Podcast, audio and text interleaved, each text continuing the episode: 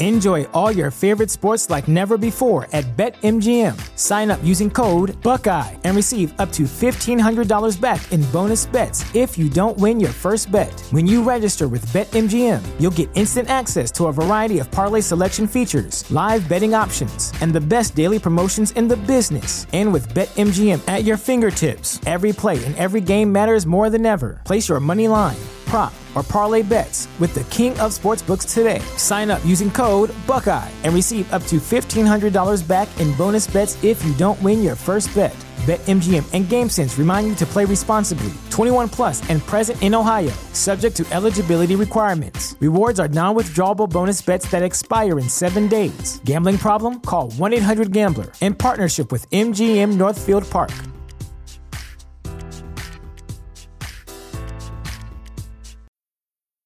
When it comes to weight loss, no two people are the same. That's why Noom builds personalized plans based on your unique psychology and biology. Take Brittany. After years of unsustainable diets, Noom helped her lose 20 pounds and keep it off. I was definitely in a yo yo cycle for years of just losing weight, gaining weight, and it was exhausting.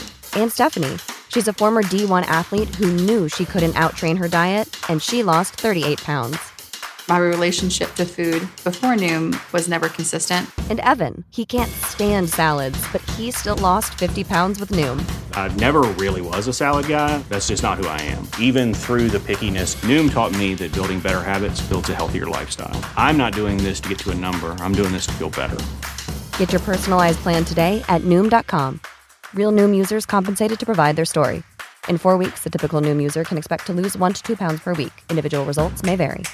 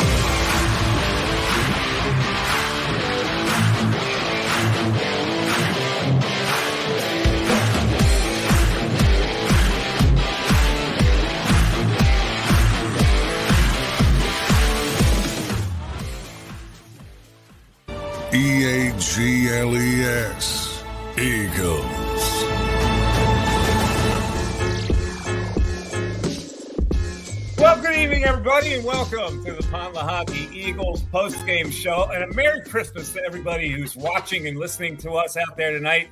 It could have been a little happier Christmas for all Eagle fans, but the Eagles do survive and they get a win over the what I thought was a god awful New York Giants team in the first half. Suddenly they made it a game. Uh, but here's the thing, and let's not con ourselves.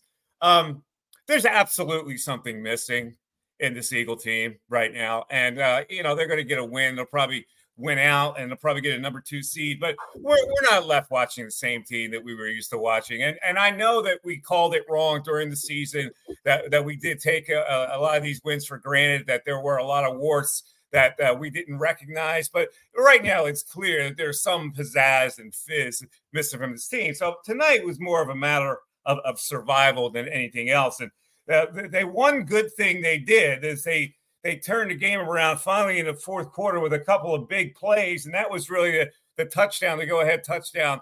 Uh, they got their 27th point on that drive. It was a big play uh, on a third down to AJ Brown, and then uh, a big uh, carry by Kenneth Gainwell which got them that touchdown. But until then, they were kind of sleepwalking through the, the, the second half. And it was one of those games where we are going, could they possibly lose to this lousy team? But they win and they keep the dream alive. What is the dream at this point? I have no idea what the dream is. But I'm Mike Missanelli. On your screen right now, we have Seth Joyner and Marc Farzetta. Uh, guys, what is the dream?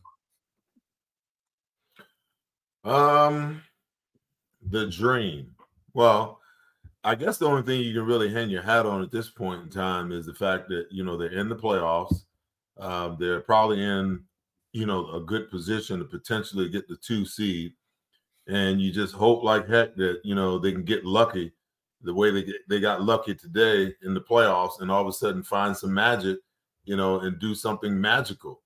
Um, it, it, there's just you know, we talked about it in the pregame, Mike. You know, they, they've been searching all all year long. They've been searching for the formula. They've been searching for the continuity on both sides of the ball, and it's just apparent that you know whatever the mojo was that they had last year, they can't recover it. They can't find it.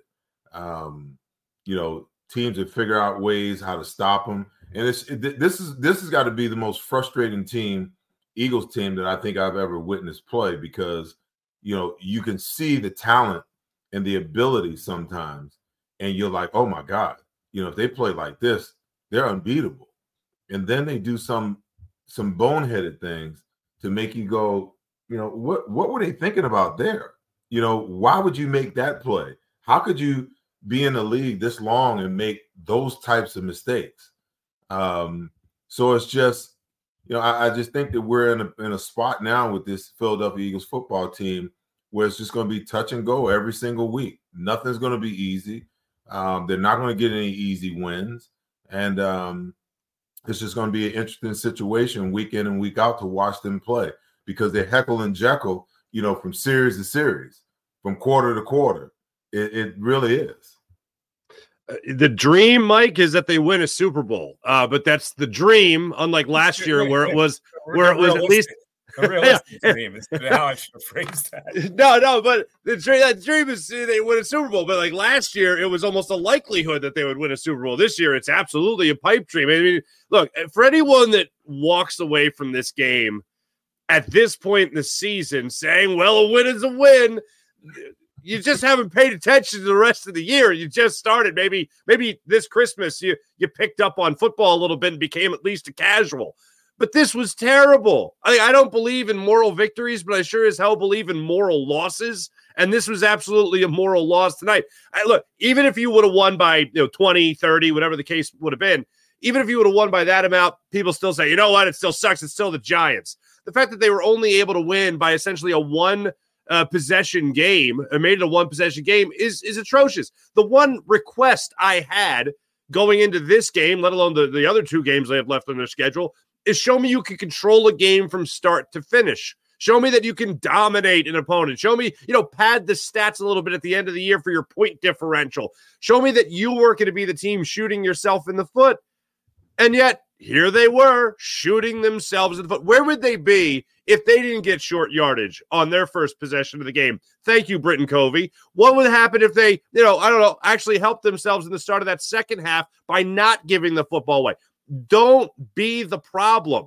Just be part of the solution, be part of the answer, be part of uh, correcting the mistakes that they have made throughout the season. And tonight, they didn't do that. They held on enough to win. That's the obvious thing, but it's still terrible. Just bracketed uh, a part of this game that uh, happened on kind of subsequent plays. at the end of the first half, Jalen Hurts had such little awareness of the situation that he doesn't go out of bounds, and they they shouldn't by rights have got that field goal attempt. The only reason they no. got it was a delay game penalty on the Giants because he picked the ball, and then the the uh, opening kickoff of the third quarter where uh, Zaccheaus runs into Boston Scott and fumble, and the, and the Giants score, and I'm going, good teams don't do that.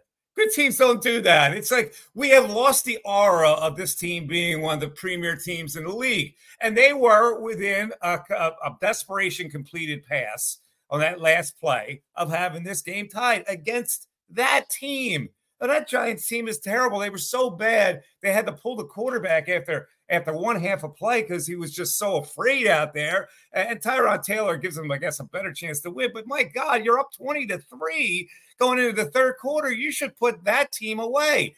The old Eagle team would have put them away. Maybe a team we saw earlier in the season would have put that team away. Instead, they drag it all the way out and they need to make big plays like the, the pass to, to, to AJ and, and the run by Gainwell to, to stay ahead, to stay afloat. It's Hmm. just not the same. You watch this team, and everybody's commenting the same way. They're going, something's lost here with this team. So that's why I asked you about the dream, because the dream realistically is if they get But, past you know, the second to- round, I would be surprised. to Farzi's point, you know, be prepared because that's what you're going to get all week. Oh, but they won. Doesn't matter, but they won. You know, that's not the point. You know, we've been saying that all year long. And when they lost three games in a row, and then they lost to the New York Jets, and you try to make light of these inefficiencies that puts them in situations where they're barely holding on and winning football games you know everybody wants you to just say oh just you know they, they won though. That's all that matters is they won. No it's not. You're not beating. You're, you're not beating detroit playing like this. You're not beating dallas playing like this. You're certainly not beating san francisco playing like this. So when you talk about the dream you know when you if you face those two those one of those three teams playing the way you played today that dream whatever it is Farzi will turn into a damn nightmare in no time because they cannot win against better football teams playing the way that they play, and they seem not to to have learned anything over a, a, a 15 or 14 game schedule. They haven't learned anything. Sirianni is still making boneheaded, you know, decisions. Jalen is making boneheaded decisions. There, how do you give up a 70 yard touchdown? You know, when you got the game won, what coverage are you in? where you as a safety are standing flat footed and don't see this guy running by you, and you're just looking at the damn quarterback. Good Yeah, that was team, Reed Blankenship. And, and um, teams, did not make teams that that, play. teams that aspire to win Super Bowls, they don't make mistakes like this because they never get there making mistakes like this. You know what? Just real quick on throughout a lot of this season we have talked about that storyline of finding ways to win. And i feel like even really good teams can get away with that for a small portion of the schedule. But when you look back on the schedule especially leading up to that gauntlet of games you can't look back on them well they just found ways to win. You can't have an entire season of just barely scraping by. At some point you have to show that you can dominate you can dominate over long periods of time. You're not going to shoot yourself in the foot throughout games, and you're actually going to have games that you control from start to finish. So when you get away with that narrative of finding a way to win, that doesn't spell success in the postseason, unfortunately. And, and here's Oh, what it I did for you- me. But, Go ahead, but- but I, I, I tell you this, this th- there is a point in the season where learning how to win difficult games is beneficial. Okay, so if you go through the first, say, the first four games are a wash because you know you're trying to find your rhythm. If you go through the first eight games of the season and you're finding ways to win, that's acceptable. But once you get to this point of this the year, if you haven't figured out, you know, how to just win games instead of figuring out ways to win games, there's only a handful of ways that you can win a game. There's some ways that you can lose a game. And we've seen that at the other end of the spectrum. Yeah, see, this was a game where if you're going to get well, this would be the game you get well in because they had lost three straight. Uh, the Seattle game was an uh, abomination. So, but you can you can uh, obviously tell they're not they weren't as good as the 49ers or Cowboys. This is the game you get well. You come home uh, and, and you you you're supposed to rectify all the things that went wrong in those three weeks. You're a 14 point favorite at home against this team. And when you went up 20 to 3, that should have turned into 34 to 3 or 34 to 10 at the very worst. This was uh, an acid test for them to get well, and they didn't get well. So mm-hmm. this is just limping to the finish, hoping you get a couple wins out of here, and then just crossing your fingers for what they can do in the playoffs. They're not a well team. No, no. And I, I was saying similar to what Seth was just saying, Mike, and to your point, I look at this game going into it. I wanted to look at these last three games on the schedule, almost like you used to look at the last, you know, the third preseason game back in the day, where it just showed that you, all right, look, we can work on us here. We can do all the things that we think are going to make a better football team tomorrow and and, and so on and, and going past that.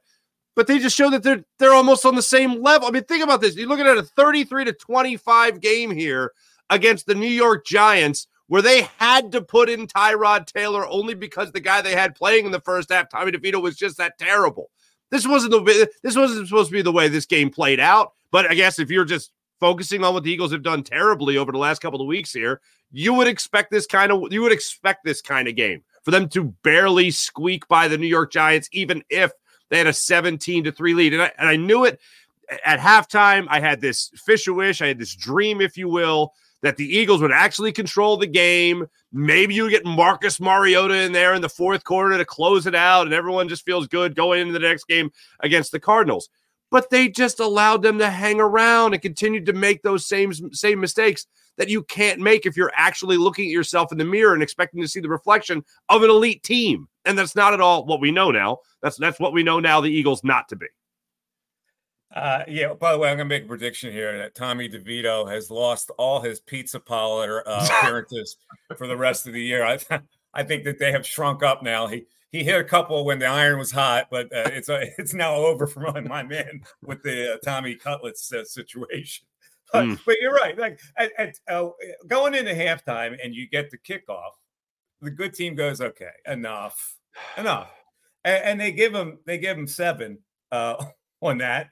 Uh, and then it becomes a game where you now you're just trying to scramble and and, and survive, and you score till you do enough to score a touchdown to take the lead, but then you're giving up a 70 yard touchdown. I, you know, I, I'm just you got to come to grips with the reality of this. This team is really just trying to survive to the finish, and I I couldn't tell you like I could sit here and say they're not good enough to win in the playoffs, and that's a certainty.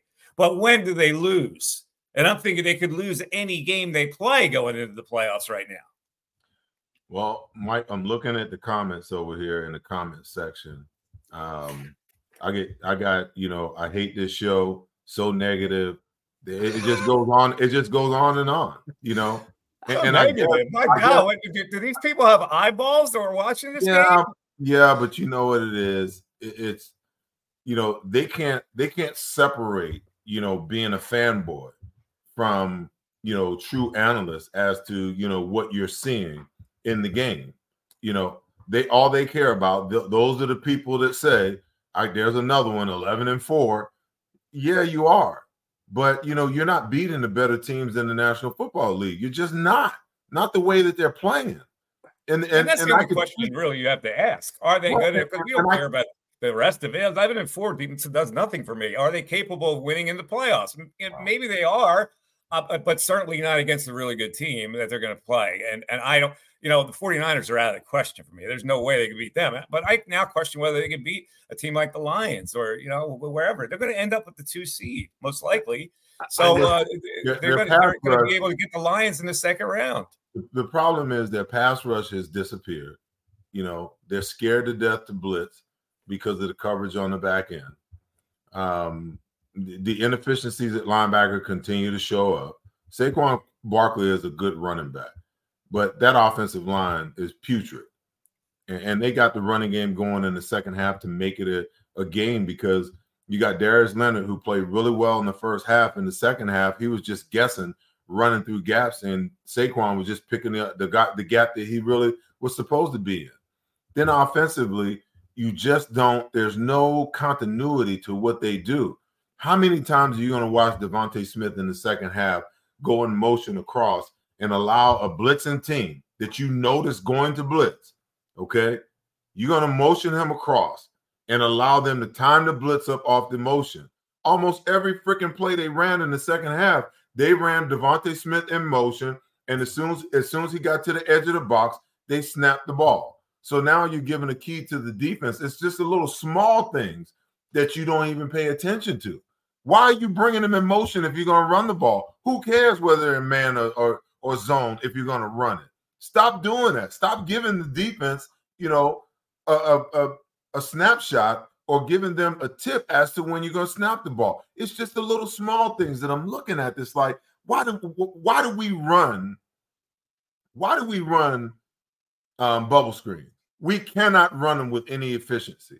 The bubble screen is the answer to the blitz for this football team. And instead of them just incorporating some sight adjustments, AJ Brown can win on the inside on any player, any day, any time. Okay.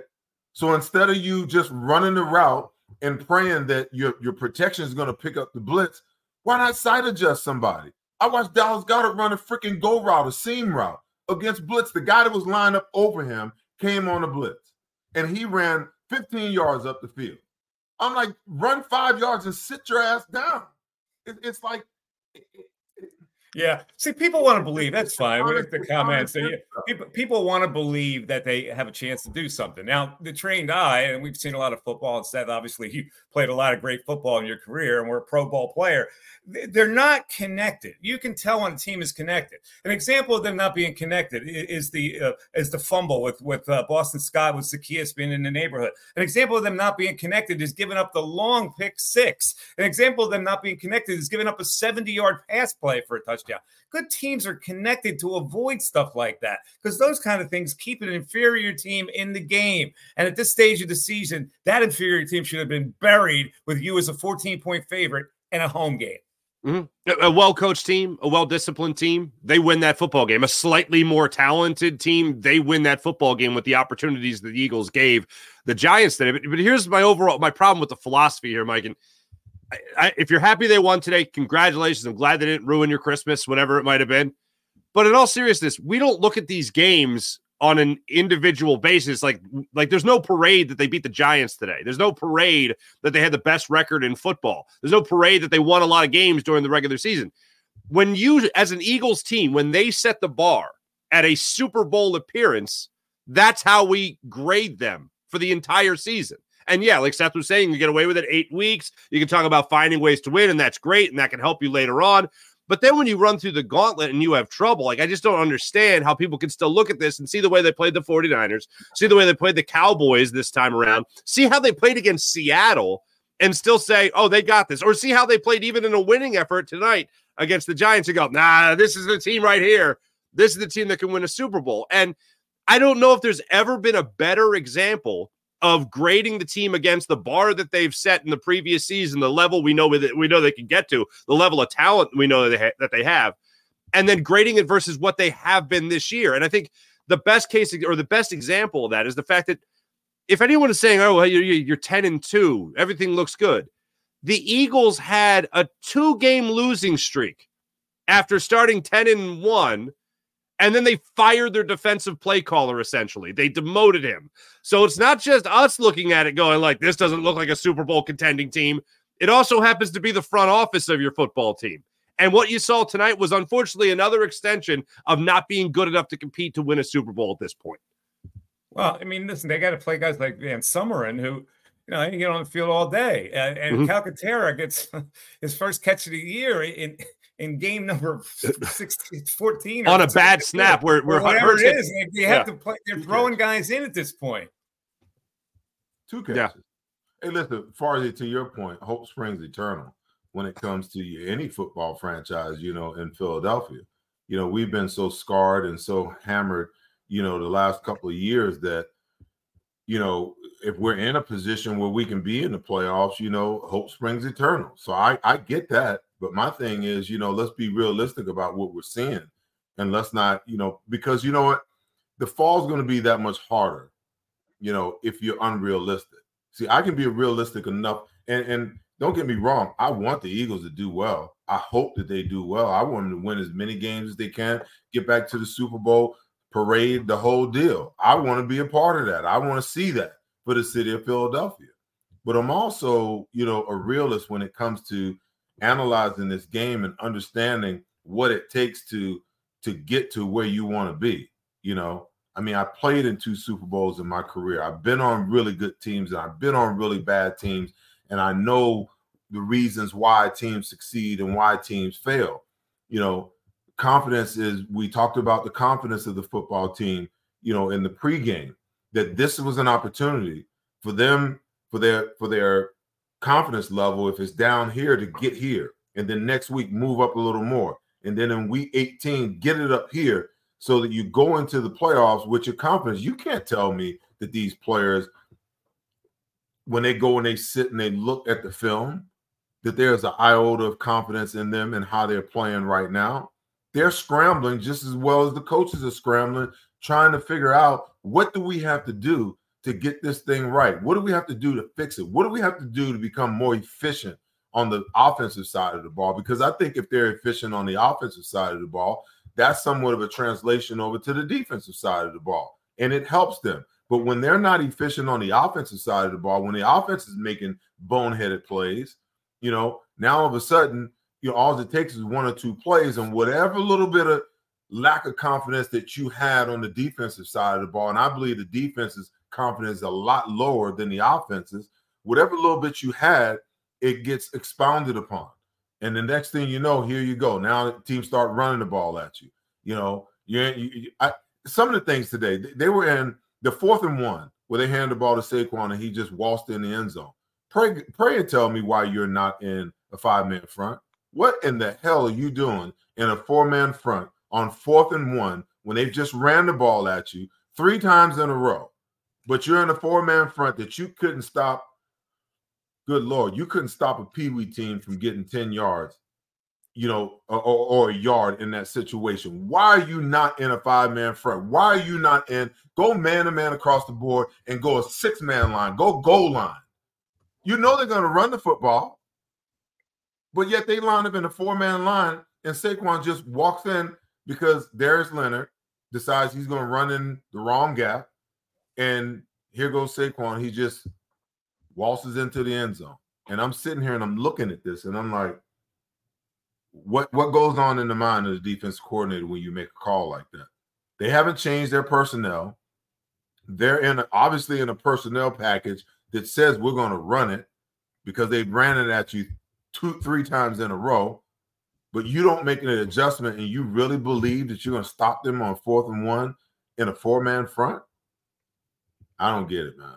Yeah, I, I just, uh, we'll talk about the defensive coordinator performance in a little bit. Let's take a break right now, and because uh, I got to tell you about my buddy Gary Kane, all of our buddies actually. Gary Kane, uh, of course, if you're looking to hire someone in the IT or engineering or manufacturing technology fields, then you got to contact our buddy Gary Kane and his team at Kane Partners Staffing Solution. And here's how you can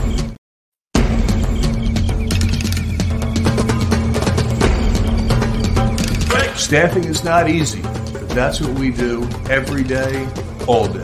The key to our success is storytelling, asking the right questions to find the right people. I'm Gary Kane, president of Kane Partners. We want to be your staffing partner. All right. So uh, let me continue this playoff uh, chat because I, I, I talked to a lot of people this week that actually thought – they had a chance to lose one of these last three games.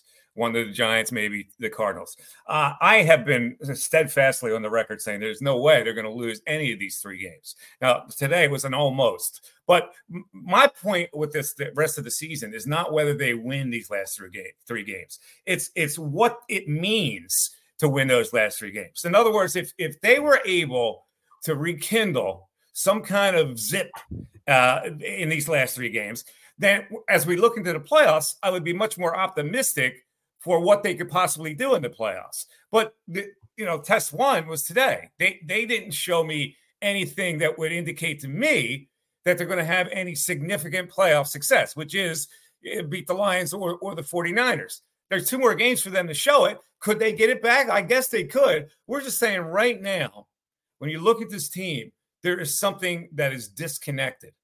And I don't know if they can get it back. Maybe they can. But you can't just be blind to the fact that they're disconnected. You saw this game with your own two eyeballs. This game became, became a game that shouldn't have become a game because of the inferiority of that opponent. And it became a game. And it was one pass away, one fluke pass touchdown away from maybe being tied and going into overtime. So again, if they had led in halftime 20 to 3 and they came out in the third quarter and buried that team, I'm, I'm having a different uh, uh look at this game. Okay, okay well now you know, they got the eye to Tiger back. I didn't see no damn eye tonight. Did you see an eye? I seen somebody got poked in the eye. I mean, listen, you, you almost have to. I, I, almost have to like laugh to keep from like really being pissed off about it, it because I'm like, it, it's like you you're watching you're watching football and you're like just scratching your head because this is supposed to be, you know, the top of the top. These are elite level athletes playing, you know, the best of the best at the best level. And it's like, how in the world do you operate in this manner? It's almost like, did you practice this week? What what what was the game plan? How, what what what did practice actually look like? You know, did you guys just walk through all week You know, and this is the problem I have with walkthrough is because you know, especially when you're running these bubble screens, this is why a fast-paced practice, you know, is so important because the those bubble screens and screens are a matter of timing, getting the guys out in front, making sure that you're getting guys blocked up, making sure guys are blocking aggressively, you know, so that when that guy gets the ball, he doesn't have to try to figure out where his hole is or where his gap is. All he got to do is catch the ball and go, you know. So I, I just wonder, you know, practice wise, what are you getting done? You know, because eh, the, the, the thought process is, oh, you know, we're going to make sure we keep our guys fresh, you know, by you know taking them through these walkthroughs, these one hour walkthroughs. Well, you don't get anything accomplished in a walkthrough. For the older guys who know what the hell they're doing, that's easy. But you got so many young guys on this team. They need the pace. They need the pace of practice. They need repetitions, you know, at seeing something. They need to visually see it and then physically do it, you know, so that when they see it in a game, they know what their reaction should be. Um, I, I don't know. You know, when I watch this football team, they look to me, you know, like I, I would I would love to be a fly on the wall, guys, and be able to watch a practice. Okay. Because the old adage is, you know, you practice, you, you play the way you practice. And if this is what it's looking like in practice every single week, then we shouldn't be surprised that this is the product that we're seeing on the field every single week. And what did Jalen Hurts say after the game last week against the Seahawks? You you play how you practice, and that's where he started talking about his commitment and and everybody else's commitment. And then this week he tried to walk it back a little bit, but it all starts with me and all that stuff. But this is how they play. I, I the proof is in the pudding, as far as I'm concerned. The Eagles, with their game plan, with their strategy, with their analytics meetings and all that stuff, they're getting exactly what they want. They're just not getting the execution. Their plan, Seth, their plan is great. They don't have to divert. They don't have to change anything. They know how to win. This is how they do it. It's a lack of execution. Well, maybe you could help the likelihood of the execution actually being done right by mixing things up a little bit and maybe doing something you do really well, which is run the football. And I don't I don't find it any I don't find it a strange coincidence that the minute they started running the football and committing to that a little bit more in the second half of the game is the minute they started to really take control offensively and and bleed the clock and take that control. And DeAndre Swift having five carries in the first half and then 15 in the second, and that's where he really started controlling things. That to me, that's where that's where you need to, to, to correct your balance as far as your run to pass ratio, as far as far as your overall scheme, as far as your overall game plan. And if you do that better, then I think that execution and what they're supposed to carry out on every single play, that execution percentage will go way up. Look, look, what this Giants team did. I, you know, I tweeted out in the first half. I'm looking at the Giants with Tommy DeVito in there. I'm going, this this team may not score a touchdown in this game. And in fact, the touchdowns came. The first one they got was a 14 yard drive because of the fumble kickoff. Uh, the second one they got was the pick six that went for about 70 yards. And the third one was a, a, a bomb that you never would expect them to complete. So that's when I say they should have housed this team. That's what I'm looking. I'm t- talking about. This Giants team is not a good team. And again, when you get well by playing a team like this and you cure all your ills, but they didn't cure any ills today. They won the game, yeah, and they made a couple clutch plays. The quarterback made a couple clutch plays, and they survived it, but they didn't cure any ills. And, that's where we are right now. So if people want to believe, listen, I'm not going to dash your beliefs. Uh, you know, whether your belief is in the ballpark is, is a is the big question. Uh, I don't think your belief that they're going to do something special in the playoffs is there right now. Yeah, yeah, I'm gonna. I, I'm going to tell you this right now. This is this is the only thing. The fan in me. This is the only thing I'm holding on to. We saw this city win with a backup quarterback, and in that season, and I know I don't mean to activate Mike. Don't worry, I don't mean to activate the Folesian Society here. Oh, you but, just activated him. No, you no, no, no, I don't mean it. I don't mean it. No, but if you remember, it wasn't just the fact that Carson Wentz went down that year and Foles came. It wasn't like Foles came in and made himself an MVP candidate with like five weeks left in the season, whatever it was. He played like I think two or three really good games and then was god awful. And people were talking about Nate Sudfeld starting playoff games. That was an actual conversation had. So the fact they overcame that and won a Super Bowl, I, I could hope for just about anything. One has to connect to the other and the elements of this game, and they they just did, did not connect. I mean, like you, you look at it, you go, well, what connected for them? Uh, nothing really connected for them. They had a lead and they survived it. Uh, but but the other team, uh, you know, like Jalen Hurts going out of bounds on that play at the end of the first half is a quarterback who's not thinking. It's as simple as that. Your quarterback's got to be on top of the thought process at all times.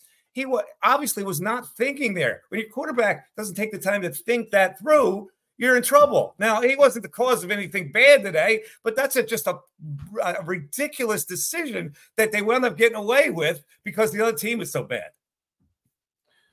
You know, I'm I'm beginning, you know, and you guys know you we've been doing this show together for two years now. You guys know that I'm a big advocate for Jalen Hurts. I really believe that he can be a special quarterback, but I'm beginning to worry about him a little bit. Some things that I'm watching him do now um, really worried me. You know, like not having the awareness to run out of bounds, not understanding, you know, you don't have any more timeouts, that you got to get out of bounds. Um, I know that, you know, you think, you know, because you're a scrambling quarterback that you can make a play and get into the end zone, but you got to be aware of what the circumstances and what the situations are. You know, um, he's starting to stare down his receivers now. He's not looking guys off and then coming back. He's looking at guys the entire way. And then he gets into these times in the game, you know, where he feels like he has to placate um, AJ Brown and get him balls and get him going. And teams are playing it, man. I mean, they're playing it. Um, that pick six, you know, even though Dallas Goedert slipped, come on, man. You know, you just those are mistakes that you can't make because the the DB actually ran the route for the receiver because you looked at him the entire way. That's one of the things I do when I'm looking at the replays and when I go back and I look at a game over, you know, one of the things that I'm trying to evaluate is I'm trying to evaluate what what what, what is the quarterback doing with his eyes because it's one of the one of the most important tools that he has at his advantage to be able to manipulate the defense. You know, now teams understand that you know they're going to start blitzing Jalen a lot more than they have in the past. Okay, because they want him to vacate the pocket and they want him to be on the run. And there were times today where he had an opportunity to just step up into the pocket and throw the ball, but he decided to vacate the pocket. And once you get the running sideways and you get a guy that's coming up on you with equal speed, now all of a sudden you're in a situation where you got to throw the football away. You don't even have a play. You don't even have time. You're not buying time to get guys to adjust their routes and come back to you. You're scrambling and running for your life, and then you wind up having to throw the ball away. So it's all of these little small things, you know, that are like football 101 for me that I'm watching. He's seeing the blitz, he's seeing the, the, the rush, you know, he's staring down his receivers, he's locking in on certain guys in certain situations, and it's a dead giveaway that in the most crucial of times, who is the guy he's going to go to 95% of the time? He's going to go to AJ Brown. And teams understand that and they know that. AJ is a great wide receiver, but no one's afraid of AJ running past them. Nobody's afraid of AJ's speed where he's just going to get away from you. Okay. So in blitz situations, you know, or in situations where you're trying to get the first down, these DBs are sitting on the routes because they understand that Jalen's going to come to his favorite target all the time, all the time. And you've got to break that by beginning to go to Dallas Goedert in certain situations or or DeVonta Smith in certain situations. You got to do that. But if you're going to stand in that pocket and telegraph where you're throwing the ball, you're having a hard time playing quarterback. Now, yeah, listen, somebody, the numbers, if you look at the numbers, they weren't that bad. Oh, you know, he had 300 yards passing a day. Yeah, he, yeah, he, he, had three, he had 301, and they, as a team, 465 total yards. And uh, DeAndre Swift had 92 on the ground, and AJ Brown caught uh, uh, six balls, and, and Goedert caught seven balls. So when you look at those numbers, you go, "Oh, he must have played all right." But there's just something missing. That's all. we're gonna take a break. Let's take a break. We'll come back. Uh, Bill Colarulo will join us, and can't wait for Farzi because he's going to have the player you can bank on uh, in the next segment. We have John McMullen coming our way. We have Kayla Santiago with the uh, Diamond Debate. All that ahead on the Pond Eagles postgame show. We're doing it remotely today, as you can see. Marc and I are in Ocean. We, if you look behind us, Seth's in the trophy room. So we're we're all good on Christmas on a Christmas day. Happy Christmas, everybody. Uh, we're back after this. Go to get your game on. Go for the beers. Go for the cheers. Go for the hit and the hits. Go for the stakes and the stakes. Go to get your parlay on. Go to get your party on. Go for the scene. Go for the screens. Go for the gallery. Go for the win. Go to Ocean. Visit theoceanac.com to plan your visit. At Pond Lehocky, we've recovered billions of dollars for our clients, and we're confident we can do the same for you. With over 250 years of combined courtroom experience, we've helped over 100,000 injured clients obtain some of the largest settlements in Pennsylvania. One conversation is all it takes to help you and your family get back on track. If you've been injured in an accident, give Pond Lehocky a call.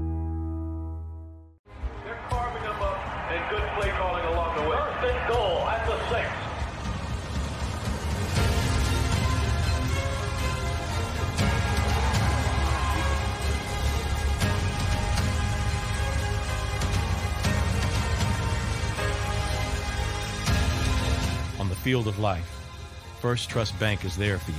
Champions on three. One, two, three. Because Philadelphia dreams deserve a Philadelphia bank.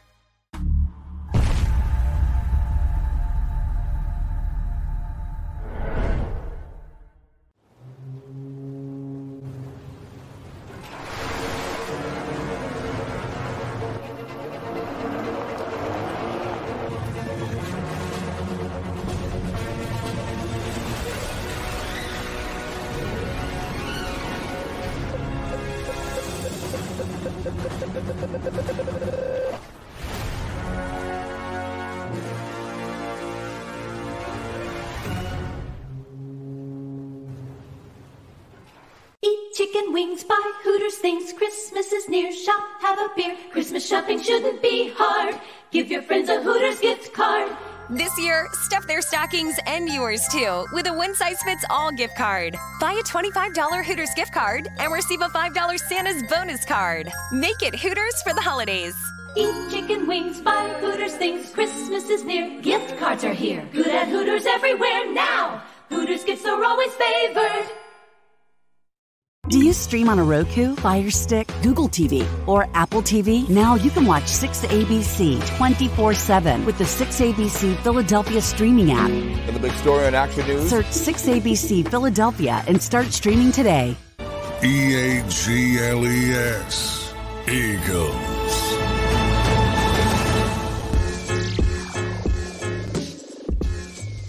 Welcome back to the Pond Hockey Eagle postgame show. It's Christmas Day. As you can see, I'm going to do try to do this whole segment with my little my hat. What do you think? Is it working? There we go. Pulling It's it off. disappearing. It's disappearing out of the screen. All right. Well, anyway, like our faith in the Eagles. you guys, Santa was Santa good to you guys? Santa, Oh, yeah. who's that? Yeah. Yeah. I Hell don't, know yeah. what the hell you talk- I don't know what the hell you talking about. I'm Santa's. Uh, it's the Hockey Oh, Eagles. Oh, there no kids watching this. Uh, I'm Mike Missanelli with Seth Joyner and uh, Marc Farzetta. And joining us now is the great Bill Colarulo.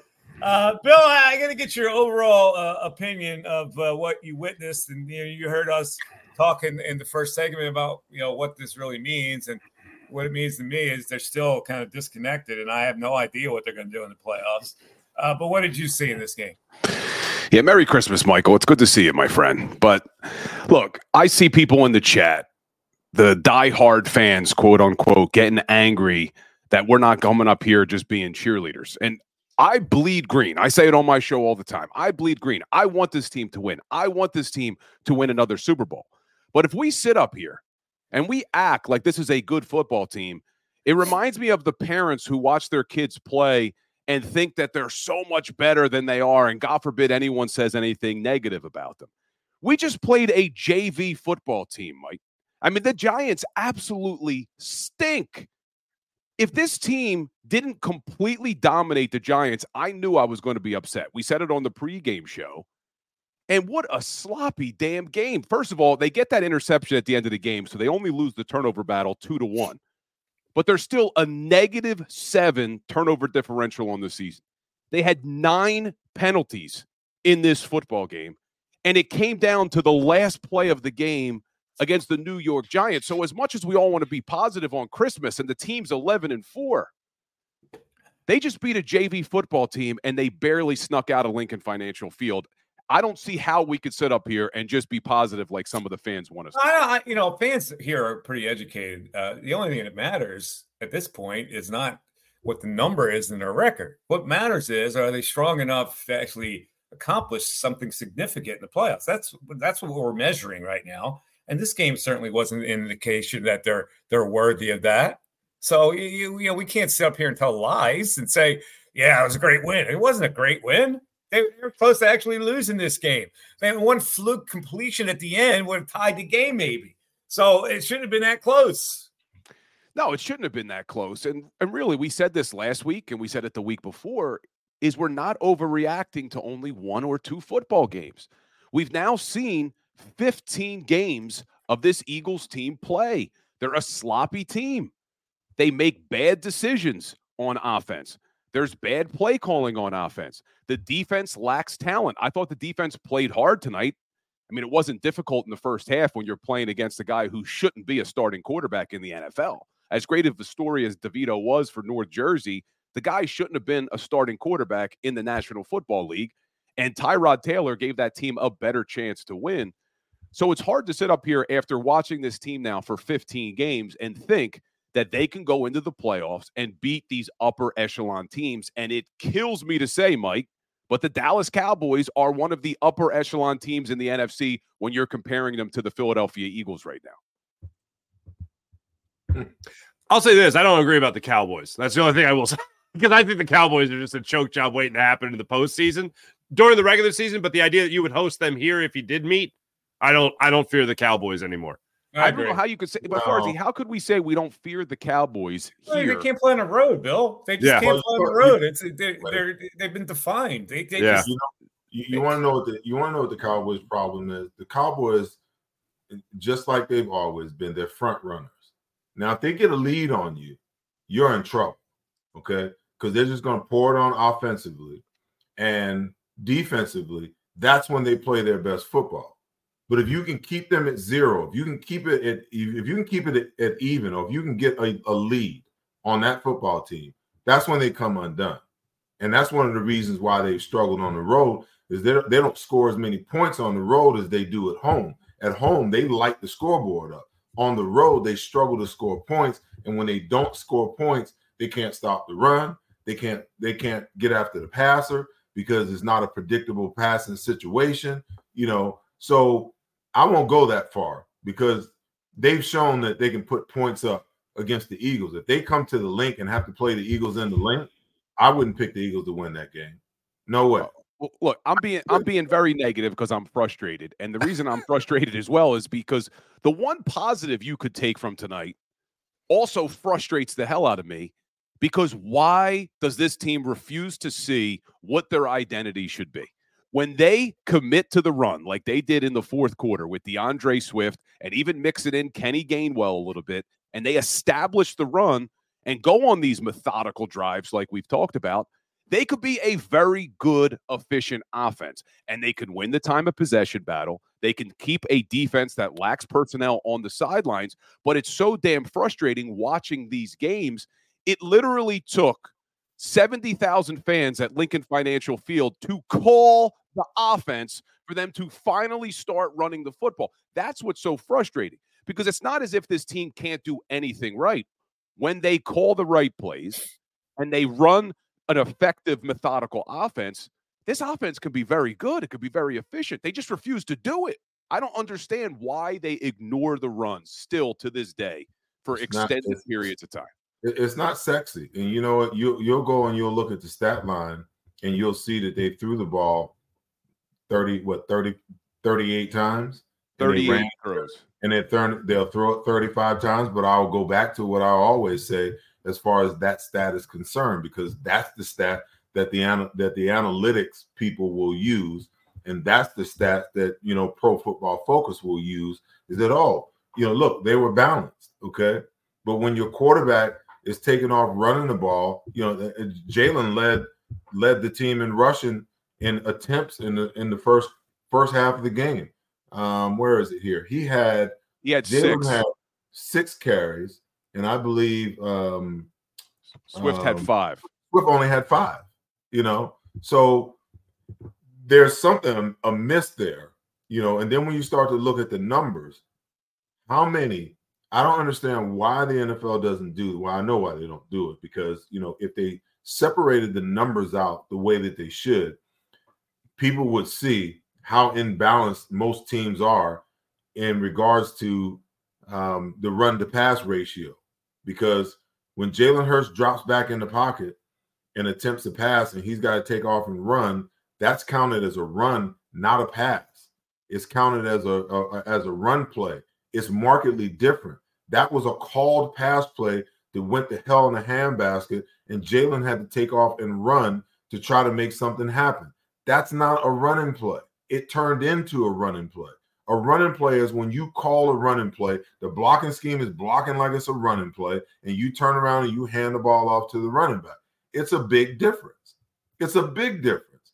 And and and I guarantee you, if each and every week we meted it out and we separated those numbers, Jalen's runs, the actual tush push or quarterback keep runs, opposed to runs where he's got to vacate the pocket and try to make something happen. And by the way, you know, the way that they're calling offense now, in the first half, I really liked the way that they called the offensive game plan. They they were pretty solid in the first half, Bill. You know, the problem was in the second half, you know, it things kind of got dictated in a different way because you started off and you know you you allow the team to get a get a touchdown right out of the gate, and then all of a sudden it affects how you begin to call plays. You know, but in the first half of this football game, I even tweeted, I'm like, wow, look at them. They're actually taking what the defense is giving them. They are actually, you know, moving the ball methodically down the field. The only time where they had hiccups, you know, in the first half, you know, that what fourth possession is when they had a penalty or they had a loss on the play. I believe that Swift had a running play. He got tackled for a loss in the backfield. So it's, you know, second and 14. Then they went incomplete, incomplete. Then they had to turn around and punt the ball. But most of the time, when they're operating the way that they should, take the short passes. You know, how many times do we see Jalen just raise up and throw the ball to DeAndre Swift out of the backfield today? There's nothing wrong with that. But that's not the way that they want to live. That's not the way that they, they want this offense to operate. They want that offense to operate on big plays. DeVonta Smith, huge, huge, uh, what, 30, 36 yard touchdown. That's how you create explosive plays. You don't cr- create explosive plays by thinking you're going to run by a guy that's, you know, eight ten yards off the ball. No, you got to make that guy move up so he's in a position where you can run by him. So if you run in the short, the intermediate route, the stop routes, the end routes, the out routes, the hookups, the deep dig routes, you start running those types of routes and you start to complete them. Now you get a defense in a position where now they got to start coming up and playing you a little more aggressively. They got to get up and closer to you. Now you got an opportunity for double moves and an opportunity, you know, to to to run by a guy. But you're not going to run by people when they know that you want the big play that way. It's just I, I don't I don't understand the, the, the thinking, you know, and and it's funny because John, you know, kind of reiterated and and and um and co-sign in the pregame, you know, their theology and how they're going to go about doing things. But when it doesn't work, it doesn't work. So you can keep trying to do the same thing over and over again. If it doesn't work, it does not work. At what point in time do you make the decision to change how you do things? Because there was nothing at all at all wrong with an 8 to 18 play drive that stalled out. Yeah, you had to kick a field goal. Okay. But you had an 11 play drive, you had a 14 play drive. There's nothing wrong with that. I don't understand what the problem is, why they don't like that. Yeah, and, and Seth, they did have good balance. And then you look at the third quarter when Jalen throws his pick six. They get the ball on the six yard line and they're calling good plays. They're mixing it up. They're running the ball. They're throwing the ball. They get from the six yard line, they get all the way up to the 47. They then go pass, pass, pass, pass, pass, pass, pass, intercepted, touchdown the other way. Why? Why will you refuse to do what's working? You get the ball at the six, you have all this balance, you're running the ball, you're mixing it up, you're throwing the ball, and then they just go pass, pass, pass. And I know that that interception Dallas Goedert fell down on, but Jalen should have thrown interception to play before that when he Absolutely. got The interception wasn't his worst throw. It was actually not even his worst play. He had two worse No. plays than that. Yeah, so I just it's just frustrating because it, they do have the talent on the offensive side of the football that they should be dominating games. But to stay positive, it's Christmas. What I did love to see, what I did love Well- to see is well, they got the as- ball. As long as we're in a good spirit, this is Yeah. actually supposed to be the player you can bank on segment. It's brought to you by First uh, uh, uh, First Trust Bank. Um, so Farsi, uh, Yeah. who, who did you bank on today? Yeah, uh, if you're looking at Eagle football, I'll tell. I mean, it started out like I was going to bank on that Britain Covey character. Huh? He was looking like a guy I could bank on. But the guy I'm banking on is DeAndre Swift, and I really wish the Eagles would bank on him more often because it is just absolutely it's a it's a football crime that this guy doesn't get more touches. It's a football crime this guy doesn't get more carries. And even in the game where Kenny Gainwell, I believe, had three catches out of the backfield today, DeAndre Swift had zero. Now I'm happy with him running the football, but you can also use him, as we all know, in that screen game. But for whatever damn reason, the Eagles don't want to run it. DeAndre Swift is a guy that the Eagles can bank on time and time again. And if you are looking to put a game away, even after you mess up and uh, coming out of halftime with that fumble and just gave a touchdown to the Giants, you can continue to bank on a guy like DeAndre Swift to take that ball down the field. Five carries in the first half and 15 in the second half is all you really need to know about who they needed to bank on in that second half. And DeAndre Swift is a lot better than what the Eagles have given him credit for this season. And it's become a storyline with a lot of regularity in these games ever since DeAndre Swift had that great run in the first five games of the season, really four games of the season, not including the first one against the Patriots, where they talk about all this great production. And it was another storyline tonight, all this great production in the early going of the season for DeAndre Swift. And man, this Eagles, oh, Howie Roseman's a genius for getting a guy like this. And then where did it go? All of a sudden, did he just become terrible? Is it all because of Cam Jurgens not playing in those games? Was it because Sua Opeta was in those games? Why was it? Well, it's because the Eagles just decided that that wasn't going to be their bread and butter anymore. And I don't know what happened behind the scenes, but if they continue to use him the way they used him tonight in the second half, we're not going to be sweating out the endings of games against the Cardinals or the Giants again when you see him in two weeks. And you might even feel a little bit better about this football team going into the postseason. But it all comes down to how they run the game, how they run the ball. And the best guy to do that for him is DeAndre Swift. Last word, Bill, before we go into the break. What do you got? I'll just say that the positive to end to end my little segment with is when they got the ball back with about five minutes left. I said to the people here on Christmas, last year's team would have gone on a four minute drive and ran this clock all the way down. And that's what they did. It would have been nice if they were able to close it out, but they went on a long drive, ran a lot of clock off, only giving the ball back to the Giants with what, a minute and 30 Minute, left, something minute like that. 10. Minute 10. So- yeah, they got field goal. Uh, So that was good to see. That was good to see because a few weeks ago, what we saw were three and outs, giving them the ball back with way too much time. So I'm baby steps, I guess, Mike. Baby steps. All right, that sounds good. Uh, Kayla Santiago is going to join us with the Diamond Debate on your Philadelphia Eagles. And again, this is a show. It's a Christmas, and we want to be in good spirits. But uh, to me, like it comes down to: is this team good enough to do something in the playoffs? It's really the only question that's left for Eagle fans, right? This is the only question. It doesn't really matter what happens these last couple games; they're going to win it. But we're trying to, to get a measuring stick here on how they're playing football. And we'll continue to do that on the Pond Hockey Eagles post-game show. Kale's up next. Uh, come back to us. Welcome to Pond Lehocky, the largest workers' compensation law firm in Pennsylvania.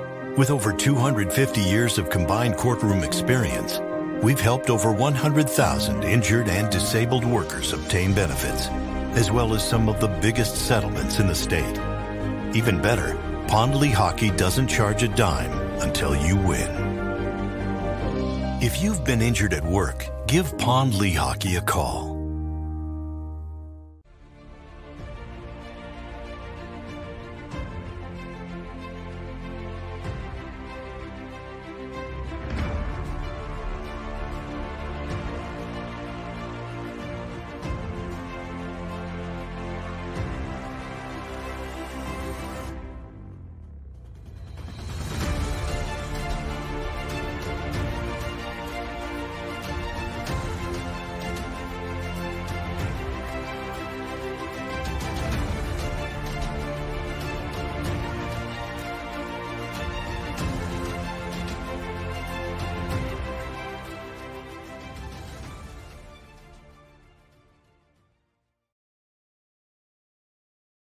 My name's Jason Lombardi. I'm an inspector at DryTech. At DryTech, we offer three major services. The first one being basement waterproofing. The second service we offer is foundation and structural repairs. And then the third service that we offer is mold remediation. If you feel you are having a waterproofing issue, give DryTech a call or check us out online.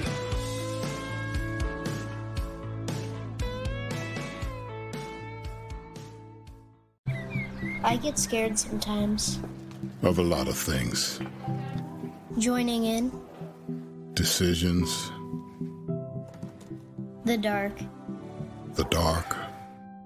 But I once heard someone say, But as I always say, it's okay to be afraid as long as you face the fear. and keep moving forward. Wherever you are in life, count on the name trusted in insurance for over 80 years Independence Blue Cross. Rafferty Subaru has partnered with So Good Now during the 2023 Subaru Share the Love event. And through the Subaru Love Promise, we prove we care by supporting charities like So Good Now. So Good Now helps kids in under resourced areas by connecting them with student athletes to serve as mentors. We remove barriers so athletes can help youth in the corners of our communities where light and love are needed most. When you choose Rafferty Subaru, you help organizations like So Good Now. Go for the beers, go for the cheers, go for the hit and the hits. Go for the scene, go for the screens, go for the gallery, go for the win. Go to Ocean. E A G L E S. Eagles.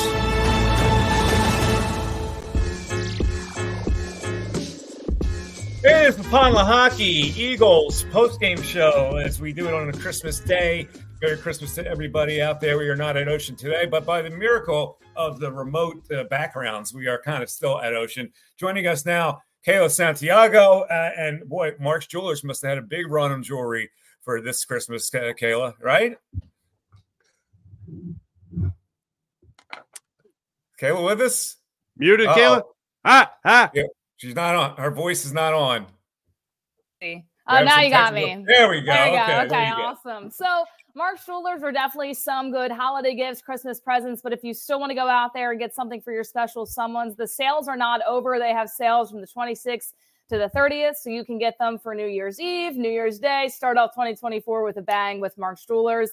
And that will lead us to our diamond debate. And I know you guys were discussing this a little bit earlier on, but Oof, this game, they came out with a win, but it wasn't too pretty against the New York Giants, a team that nobody thinks is good. I don't think is good, and the Eagles don't look too great either. So I want to throw it to you guys. Mike, I'm going to start with you. Realistically, the Eagles don't have a super tough schedule. They got the Giants, the Cardinals, and the Giants once again. But do you think that this team can compete in the playoffs, the wild card round, the divisional, NFC championship, or Super Bowl? Right now, divisional on the Twitter poll on the JAKIB Media Twitter page is at 33% with the divisional round. Do you agree with that? I, I got to be honest with you. I, I I can't even predict that they would win a game against the Rams if that's their first round opponent at this point. I- you know, the Rams aren't that bad. Uh, they're not like the Giants, so they may be competitive. The only edge the Eagles would have in that game, it's a home game. Um, do I doubt that they could beat the Lions? Probably. I, I doubt that they could beat anybody with certainty in my heart right now. So whether that's the Rams or whether that's the Lions, before they even get to San Francisco, which I know is not going to be pretty, uh, I am in a doubt right now. This is why these last three games, Kayla, I've got to look at it and say, wh- what can they show me that they that what kind of progress can they show me where I would actually believe they're a viable playoff team? I didn't get it today, so we move on to two more games left. And we were talking about that at halftime. Even if they do win, well, it's the New York Giants. It's not like a fantastic win on the season anyway. Seth, I'll go to you. There's actually 29 people that think they could get eliminated in the wild card round and then 22% for the NFC championship. Do you think they get past the first round? Are you with Mike? Well, I think it depends on who they play. Right. I think if they, you know, somehow if they can get the two seed and wind up, you know, with the winner of the um, NFC South, you know, there's a chance that they can absolutely beat Tampa Bay or um, or beat, you know, Atlanta, whoever comes, you know, whoever comes out of that as a divisional winner. They, they wouldn't get those unless they finish fifth in the fifth seed. But the two Well- seed, they they wouldn't get that either of those teams. Well, who the two, no, the two seed gets the worst the worst remaining. Yeah, And but Tampa Bay is going to win their division. Tampa Bay wins their division, so they they would be in the fourth seed anyway. No matter the wild card. So who is the wild card? Potentially it Seattle. be, if you're talking about them playing either the Rams, the Packers, the, or the Vikings that slide in there, those are the type of teams they would play as the two seed. Well, they wouldn't play Tampa Bay. listen, um, I, I just today was proof. You know, I looked at this game as a get right game for them, an opportunity for them to find themselves in a myriad of different ways um, in all phases of, of the game. Um, things were looking good. You know, they they hadn't had a special teams blunder all season until you know that nonsense coming out of halftime. Um, actually, you know, the bright spot is, um, you know, Britain Covey actually set them up for their first drive, but um, I, I don't te- know. I texted Seth after that, Farzi. yeah. Uh, I said, they were just shot. That was the closest he's ever going to get. That Hey, it ain't over. Away It felt good. It felt good. You got close, Seth. We- we- You we had got it. him- We got him one more time. We got we get him one more time. Yeah. But you know, I, I just thought that this would be the game where they would find a way to put it all together with all the stuff surrounding this football team and everything that's going on. To play a team this awful, um, to play a team who's been so battered and beaten up all season long, and to only win this game by five points, you know, it just doesn't make any sense to me. And it instills what I said, um, you know, earlier during the during the three game slide, is that you know we kind of all fell in love, you know, with ten and one, and we all drank the Kool Aid and felt like you know this team was headed in the right direction. Where you know, to Farzi's point, you know, you keep hearing find a way to win, and oh, what a resilient football team. Well, you know, teams that are struggling, they use you know catchphrases like that. You know, oh, we won in a resilient manner. Oh, we won, and you know, we we found a, we're finding ways to win. Those are teams that are continually trying to find themselves, and this football team has tried been trying to find itself ever since week one of this season. And here we are in week seven, going into week seventeen, and they're still trying to find themselves. You know, so what kind of confidence does that give you that they can beat anybody to go out and lay an egg? You, you gave away a game against Seattle last week. Okay, just gave it away. Game was yours for the taking, and you couldn't put them away. Then you come in, you got the stinking Giants coming to town. You beat them the last 10 years in a row. Okay. They can't beat you in Philly, period. And they come in with a backup to the backup to the backup of the backup, you know, and he just marches down the field and, and comes within, you know, a, a hair of tying this game up and pushing it into overtime. So when you keep continuing to think about where this team wants to go and how they've got us excited because of where they went last year and what the expectations are for this year, and you become if you're real with yourself. Now, I'm I'm talking about being real with yourself. I'm not talking about living in la la land and wishing for the best. I hope for the best for this for this football team. But I'm also not a person that lives in la la land. My job as an analyst, as a guy who played this game at the highest level, is to is to analyze this game and understand and and and talk to people about you know where the good is and where the where the bad. This team has some good stuff. They done they did some good things on defense today. They did some good things on offense today. It wasn't a, just a complete wash, okay? But they've been trying to find themselves all season long, and they and they have these Jekyll and Hyde moments where they look brilliant one morning, one one minute rather, and then the next minute they look like the damn Keystone Cops. You know, penalties, drop balls, um, guys running into each other. Come on, you know, good football teams who really truly have Super Bowl aspirations. They don't make dumb plays like they make sometimes. That's just a fact. Just a fact. And, and you know? If it hurts your feelings over here in the comments, I'm sorry. It's just a fact.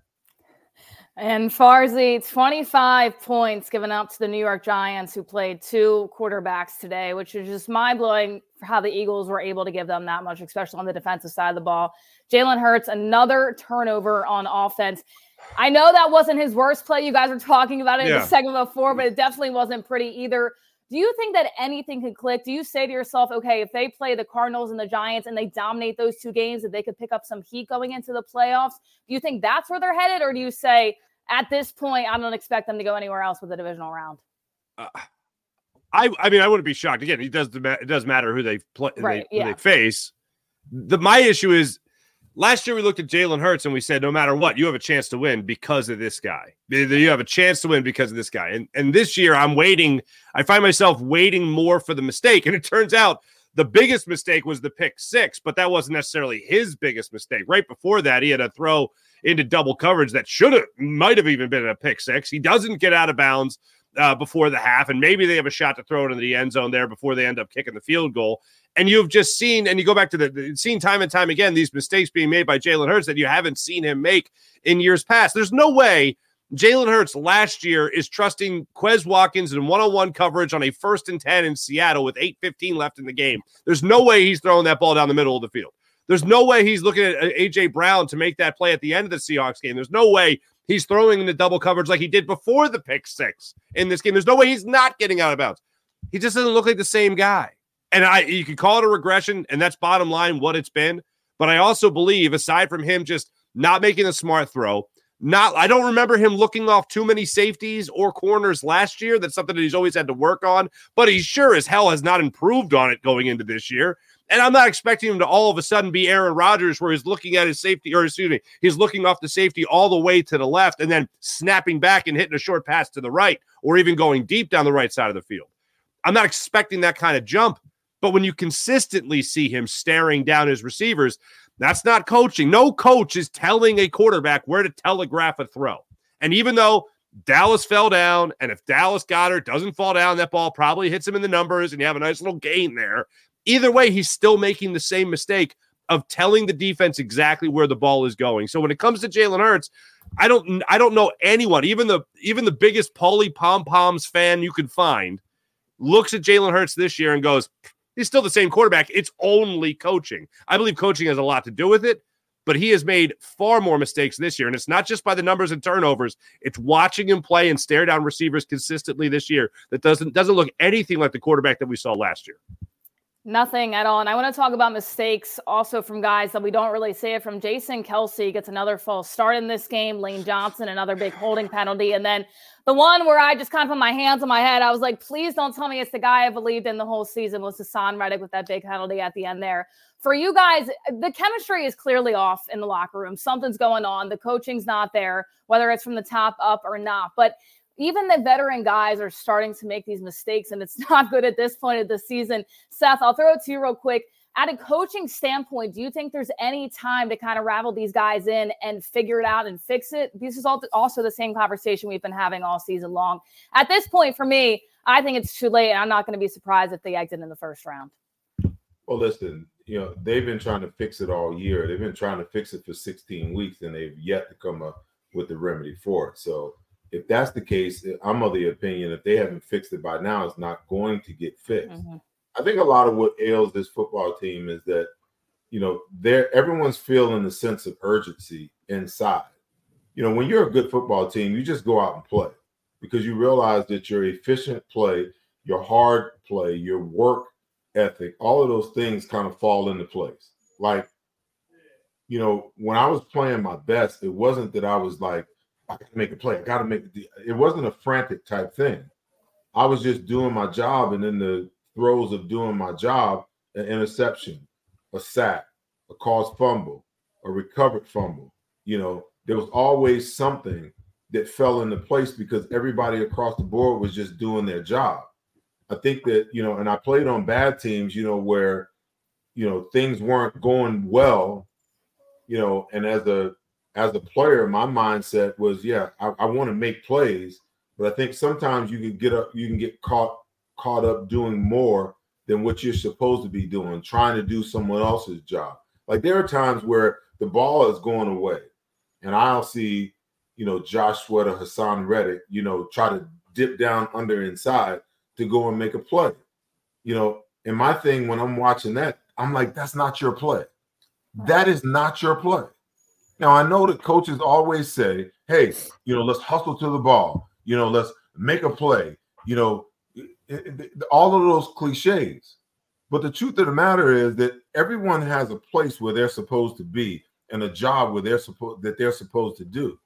And for offenses, they're trying to get just one guy out of position one guy not doing what he's supposed to do, and they want to exploit that area. And the great quarterbacks see it right now. The great quarter, the, the great coordinators see it and say, okay, we're gonna flip this over and we're gonna come back to this play later on in the game, and we're gonna take advantage of this problem that they're having in this particular area.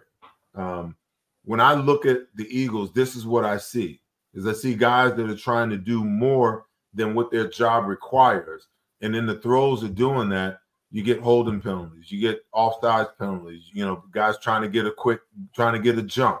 Um, you you got guys that are making just you know not smart plays because they're trying to compensate in a situation where they know that everything isn't right, that that that the big plays aren't there, that I got to make something happen. You know, I, I, you know I'm one of the leaders on the team, and and, and if it's going to be, it's up to me, and I got that kind of mentality gets you in trouble because if everybody across the board does their job, then you're going to have success, and there's going to be enough plays for everybody across the board to make their big plays. And if it's not your play tonight, it'll be your play tomorrow next week. Okay. That's the way the game works. It always balances itself out in, in that regards to statistics and things of that nature. Yeah. But to your point, again, I see a team that's really reaching, that's stretching, that's Mhm. trying, everyone's trying to do a little, a little bit too much instead of just relaxing, you know, and like the great basketball players do, they just relax and let the game come to them. They might not take a shot in the first quarter, but they still may wind up with 30 by the time the game is over. Because once the game comes to them, they're going to take the shots that are there for them. They're going to make the passes that are there for them. They're not going to try to, you know, play hero ball and shoot from half court. They're going to just play the game and let the game come to them and let it play out the way it naturally would play out. And if there's no plays for them in that game and you still win, you're okay. Because guess what? Somebody else. You know, stepped up. it- it's about it's about reliability with this team. We used to rely on them to do certain things. The most reliable thing they did tonight was they took time off the clock at the end when they were up 30 to 25, when they needed to take some time off the clock. The Giants had just scored. So you needed to have a drive that ate up some time. And they did eat up four plus minutes. They didn't get the touchdown. They got a field goal, but that left the Giants with a minute 10 with no timeouts left. So that was a reliable thing that we were used to seeing the Eagles do last year and, in- and in previous wins. John McMullen's going to join us on the other side. He covered the game for JAKIB Media. We'll hear from John right after this on the Pond Lehocky Eagles post game show. Back after this.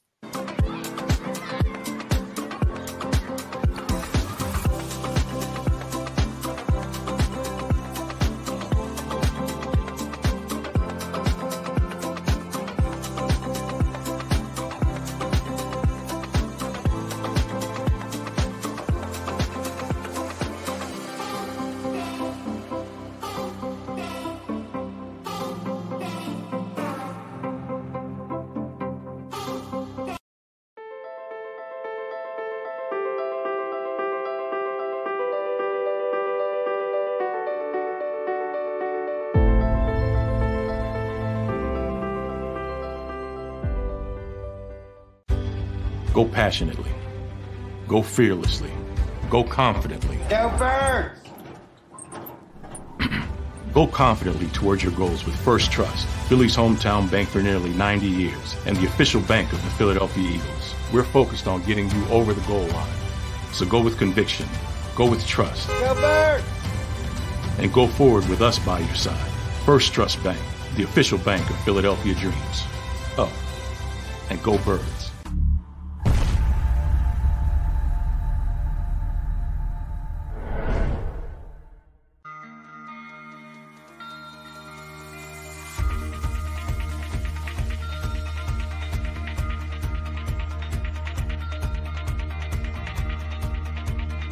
I'm Jim Muehlbronner, Managing Partner at Del Val Insurance Group. Give us a call. We're a local, knowledgeable agency, not an 800 number. Go Birds!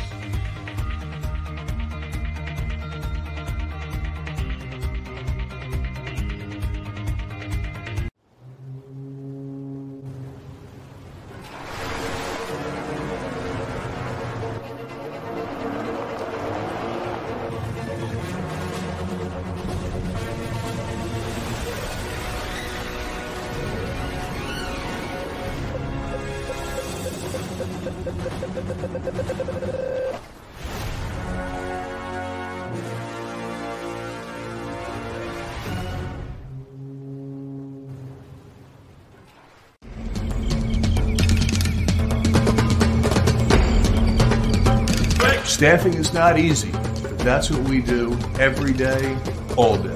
The key to our success is storytelling, asking the right questions to find the right people. I'm Gary Kane, president of Kane Partners. We want to be your staffing partner. E A G L E S. Eagles.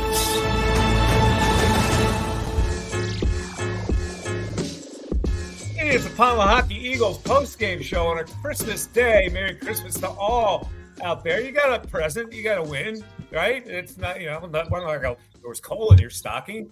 You got to win today for the Eagles, and they move on with two regular season games left. One against the Arizona Cardinals next week, where uh, Seth's favorite defensive coordinator comes in, uh, and then finally the New York Giants on the road. Uh, neither game I expect the Eagles will lose, but let's bring in the man who covers the Eagles for JAKIB Media. Um, John McMullen joins us, and um, John, um, are they, are they any closer to playoff reliability from what they did in this game? In your in your opinion, No, uh, I you know this is what I feared from this game. I thought you know nothing was going to come of this game if they won, you know, handily over Tommy DeVito. That's what they were supposed to do. If it were close, they're not playing well. God forbid if they lost. There wasn't much good other than the good that came out of it. They're in position to get the number two seed again or in at least a, a solid position. You mentioned the schedule down the stretch, the final two games, bad Arizona team, uh, bad New York Giants team again. Um, they should be able to finish this out with three consecutive wins overall. Then you you, you might have to hope the Dallas Cowboys, the rare instance of um, Eagles fans rooting for the Cowboys, maybe beating the Detroit Lions.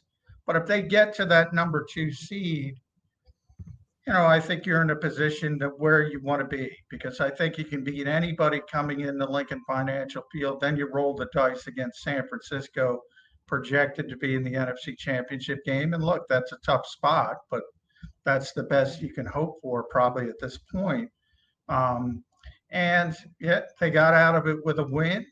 Um, impressive statistically, not as impressive style points. So kind of where they were during the 10 and 1 start, but it's better than losing.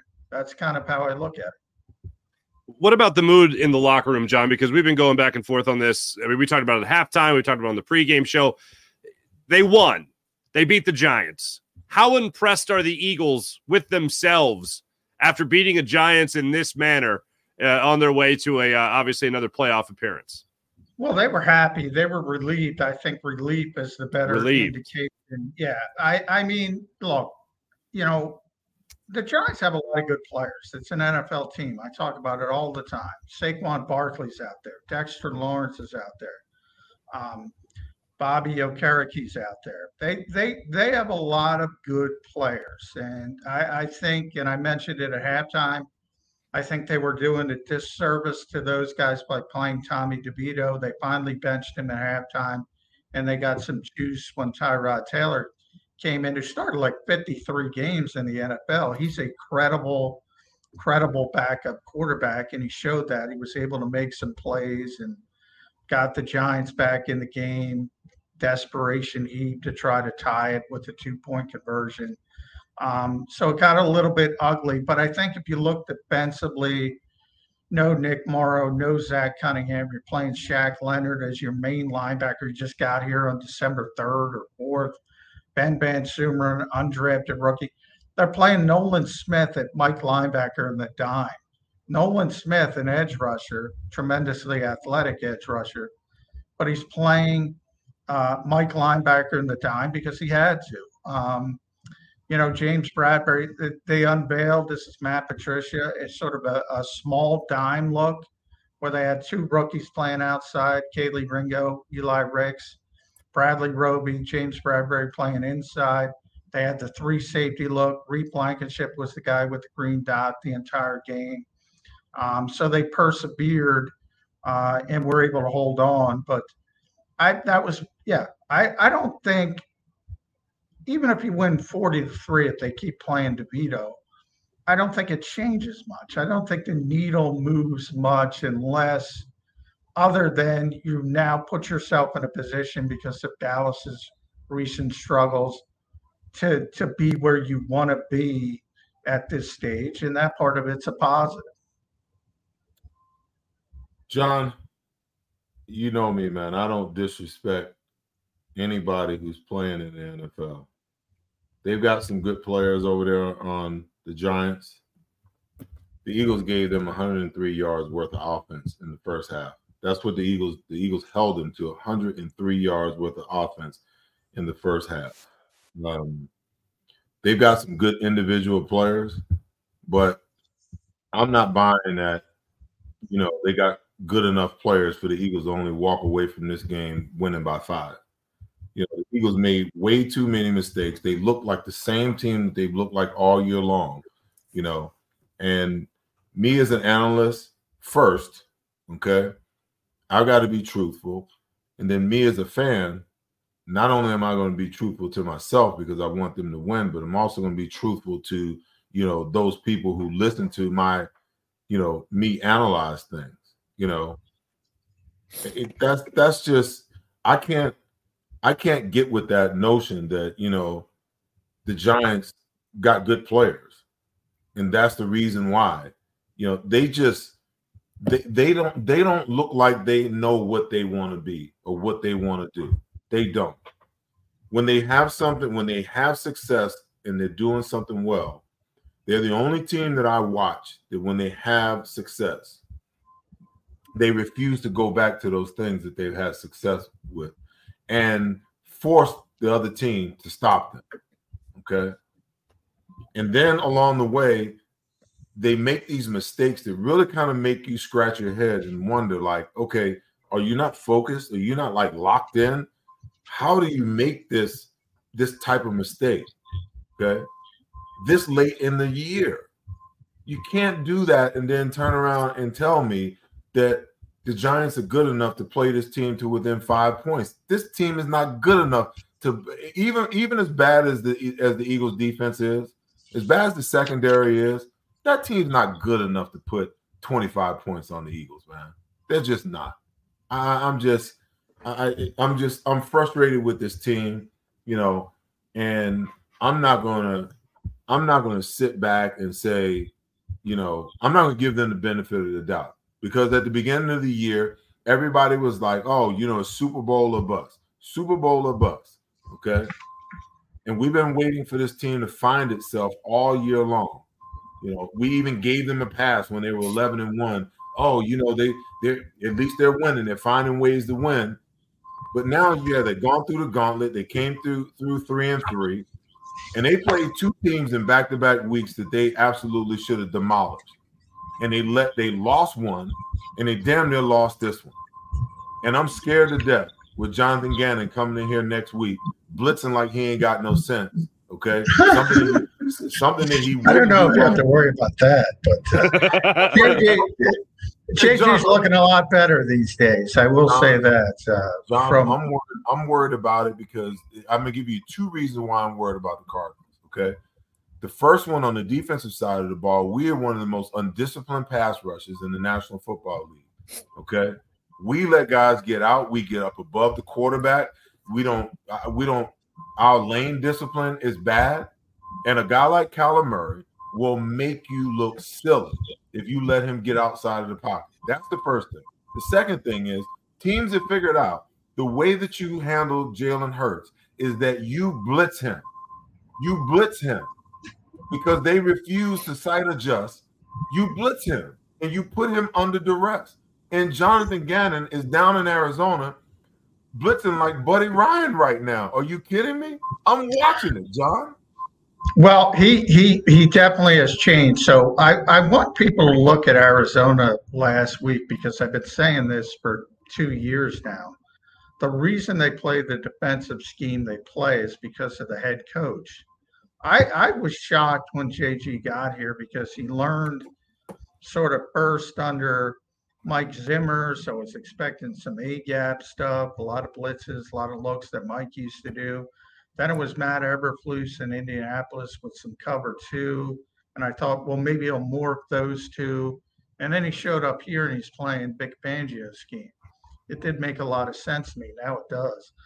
Um, so yeah, he's he's changed a little bit uh, in Arizona, um, and he's taken the Nick Sirianni route as far as being a CEO coach. So, you know, unlike Philadelphia, he's well regarded out there. I just don't think he's ready to compete at this stage. But yeah, you always got to be worried about Kyler Murray because he can be one of those guys that kills you with off schedule stuff. When I see what Jalen Hurts, I, I get it. They're not a conventional conventional blitz beater team, hot route team. That's not how they go about it. I don't necessarily agree with it either. But, you know, they are what they are. They're an RPO team. I talk all the time, you know, you can fire the bubble screen off into the sun. I wouldn't miss it at all. I don't like it. I'm not a big fan of it, but it's what they run. They don't run a Shanahan offense. You know, they don't run that all comes from the Mike Shanahan tree. So, you know, whether it's Sean McVay or or or Zac Taylor or or Kevin O'Connell or uh, Kyle himself, those those heavy play action teams that do things more traditionally. Uh, uh, Mike McDaniel, Miami, everybody loves because he's running boomerang motion. Well, they're not going to do that because they're they're a RPO based team. They don't do that. Are they effective? Look, I I I, I got a, they got a ton of yards today, a ton of yards. So we talk about statistics all the time. Their statistics top ten offense through the struggle be one after tonight because they piled up 465 yards of offense. The problem tonight was uh, Dallas Goedert slips on a route, turns into a pick six. Olamide Zaccheaus friendly fire. You ever see a friendly fire force fumble? Yeah, they happen occasionally. Not like that.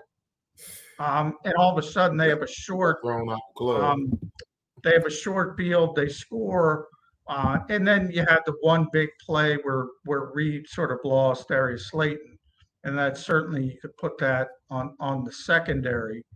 Um, so it wasn't like the Giants were moving the football consistently. And that's not an excuse. It, it's saying, you know, it's the first thing Nick Sirianni said today when he was talking about the game. It's nice to correct these things, but we got to stop making these mistakes. Those are big, eh, big mistakes. You're talking about, I think it was a 70, uh, 76 yard pick six because the receiver fell. You're talking about a 69 yard pass. You're talking about a short field because you're fumbling the kickoff return. How do you win that game? How do you win a game like that? Well, you win a game like that because you dominated the rest of the game. So I think people got to be fair. Are those things egregious? Yes. But for the other 50 minutes, they dominated the football game and they did what they were supposed to do. But you know, people open up the box score and look at the final score and saying, "What are the New York Giants doing?" And and by the way, if they started Tyrod Taylor, maybe they win this game. If those same things happen, uh, but they didn't. So I I think you could look at it both ways. Uh, John, I was just looking at the playoff picture. The Eagles went out; they get the two seed. There's still a matter of the Lions uh, having to win one more game. If the Eagles lose, and the Lions will get that spot. So we're talking either the two or three, and most likely it's the two. Right now, they would play the seven seed Seahawks, and uh, the Rams would be the six seed. Would play the Lions. Of course, they could flip uh, depending on what the what the Eagles do. But when we look at those two matchups, could they lose one of those games? Could they lose a first round game to the Seahawks or the Rams, in your opinion, right now? Well, they just lost to the Seahawks with a backup quarterback. But, you know, remember, in, in that theory, obviously the game's going to be at Lincoln Financial Field. I, I would say I would say the the far scarier of those two games would be the Rams because you have Matthew Stafford, who's, you know, a great quarterback, whether people realize it or not. And you have Cooper Kupp and you have Puka Nacua having a tremendous year as as a rookie. and they have a they bound a a, a good running back in the Notre Dame kid, uh, Kyren Williams. So they, they've got it all again offensively.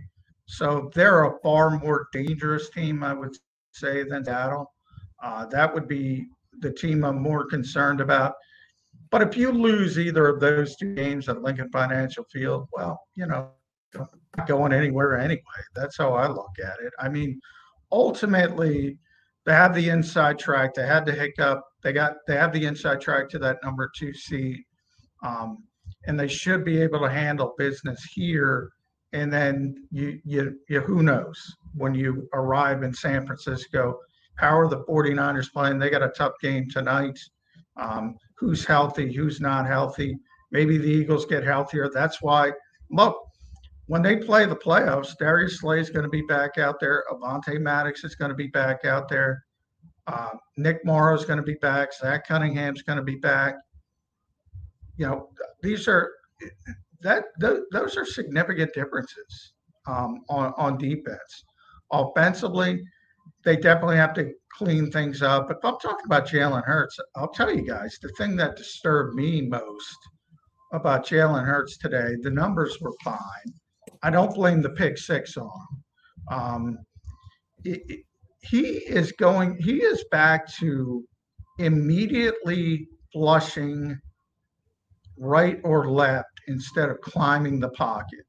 So the minute he feels pressure, he's flushing, he's flushing outside. And, you know, a couple coaches have told me the minute you flush, it plays over. You flushed it. Um, instead of climbing the pocket. Now he's able to do some different things, and you saw it. It was ironic because they started the run the ball chant like 1450 in the fourth quarter, and then they're third and 20. We can't run the stinking ball at third and 20, and that's your classic Jalen Hurts off schedule, unbelievable play that really maybe won the game because ultimately they convert that third and 20. They finish the drive, they score. Remember, that was directly after the pick six. Momentum. You're thinking third and 20, the Giants are getting the football back. Um, and he makes that play. But I would I would say overall, he's flushing too much and he, he's feeling sometimes the pressure's not even there. And he's not climbing the pocket and he needs to get back. That was one of the areas he improved greatly on last season, and I think he's starting to fall into some bad habits there. Mm, no, I, I would agree with you. And we've we've talked a lot about him going through his progressions, or trying to at least him locking on receivers and escaping the pocket is something that he seems to be relying on a lot more. But you're right, that third and 20 play was absolutely insane to AJ Brown. Uh, I want to go back to something you were saying earlier about the defense, and it's a great point when you just you do have to consider injuries. You can't use them as an excuse, but they don't have players defensively right now that are better than the players that are unfortunately not playing because of injury right now. So I want to ask you about this the scheme of a guy like Matt Patricia. What has really jumped out to you that is a lot different, if anything, between what Sean Desai was calling and what you're seeing right now with Matt Patricia as the defensive play caller? Well, it, it, and it's hard to tell because they do have so many key players out. But and, and part of the reason why it impresses me is because they have key but he's willing to try uh, a bunch of different curveballs. Like I saw Nolan Smith and Mike linebacker. I had to double, you know, double. I was like, looking, I, I, am I seeing this right? I had to call everybody in, and I'm like, where'd that come from? Um, so that's some open mindedness to throw an athlete out there and maybe gets in, in, in front of something in zone coverage. Who knows what happens? So you're trying to throw curveballs. Um, I mentioned the different dime looks. Obviously, they're playing so much dime because they don't have any linebackers. But Shaq Leonard, uh, you know, talked to Nick Morrow this week when he was saying, he might try to give it a go with the abdomen issue. And he said if he couldn't, Shaq would would have the green dot, and he didn't. Reed Blankenship did. So he went about that in a different way. So what that's one of the things about Matt Patricia I've been impressed so far his willingness to to try different things. you know, Sean would do some of that as well, at least when compared to Jonathan Gannon, but he didn't seem to have the confidence to pull it off, the effectiveness. He was more putting guys in there and trying to mask their deficiencies, which in theory you should do. But at this stage of the game, if Ben VanSumeren is the best linebacker you got, he's got to go out there and play. And that's sort of, I think Matt Patricia said, all right, this is it. This is what you guys are. Go out there and play. And I think that's been pretty impressive. John, thank you so much for hanging out with us. Of course, John McMullen is brought to us by Jaguar Land Rover of Willow Grove. Uh, go test drive the new Defender. You'll absolutely love it. Thanks, John. We will talk to you as this uh, regular season limps to a finish, and uh, we'll take inventory of it in the last two games. Talk to you next week, bud. It's it's JG week. Get fired up. it's a set set week. I'm starting to like JG. Thanks, guys. Seth, said you're gonna have a homecoming party for him. No, he don't like me. He, he don't like me. You know what I what I what I wanted to ask John before you know we let him go. I'll throw it to you guys. You know, talk to me about Nick Sirianni's decision making tonight. You know that fourth down where they decided fourth and third and one rather where they decided to turn around and hand the ball off to um, DeAndre Swift in the backfield. He got stuffed for yep. a two or three yard loss. Why in the hell didn't they go tush push there? Yeah, good question. Mm-hmm. He's not covering himself in glory right now. I got to be honest with you. Uh, we're going to come back. We got game balls we got to figure out. So uh, during the break, come up with a game ball. Good game balls. The Pond Lehocky Eagles post game show continues right here on the JAKIB Media YouTube and 6abc.com. Back at this. My wife was in an accident that changed our lives forever. She was in rehabilitation for years. She had to learn to walk again. She couldn't take care of herself. We couldn't afford a nurse. We were running out of options. One conversation with Pond Lehocky changed everything. They understood what we were going through and immediately helped us navigate the legal process. We can't thank them enough. Pond Lehocky. Tell us your story.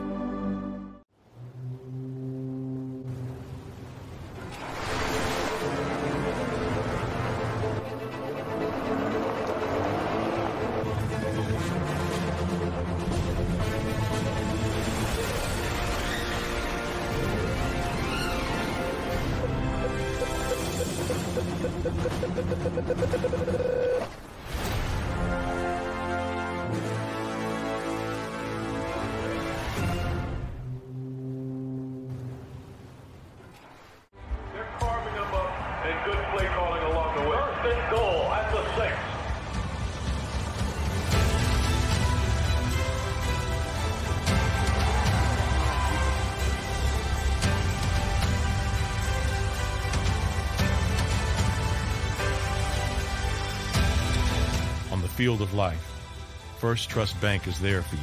Champions on three. One, two, three. Because Philadelphia dreams deserve a Philadelphia bank. Eat chicken wings, buy Hooters things. Christmas is near. Shop, have a beer. Christmas shopping shouldn't be hard. Give your friends a Hooters gift card. This year, stuff their stockings and yours too with a one size fits all gift card. Buy a $25 Hooters gift card and receive a $5 Santa's bonus card. Make it Hooters for the holidays. Eat chicken wings, buy Hooters things. Christmas is near. Gift cards are here. Good at Hooters everywhere now. Hooters gifts are always favored.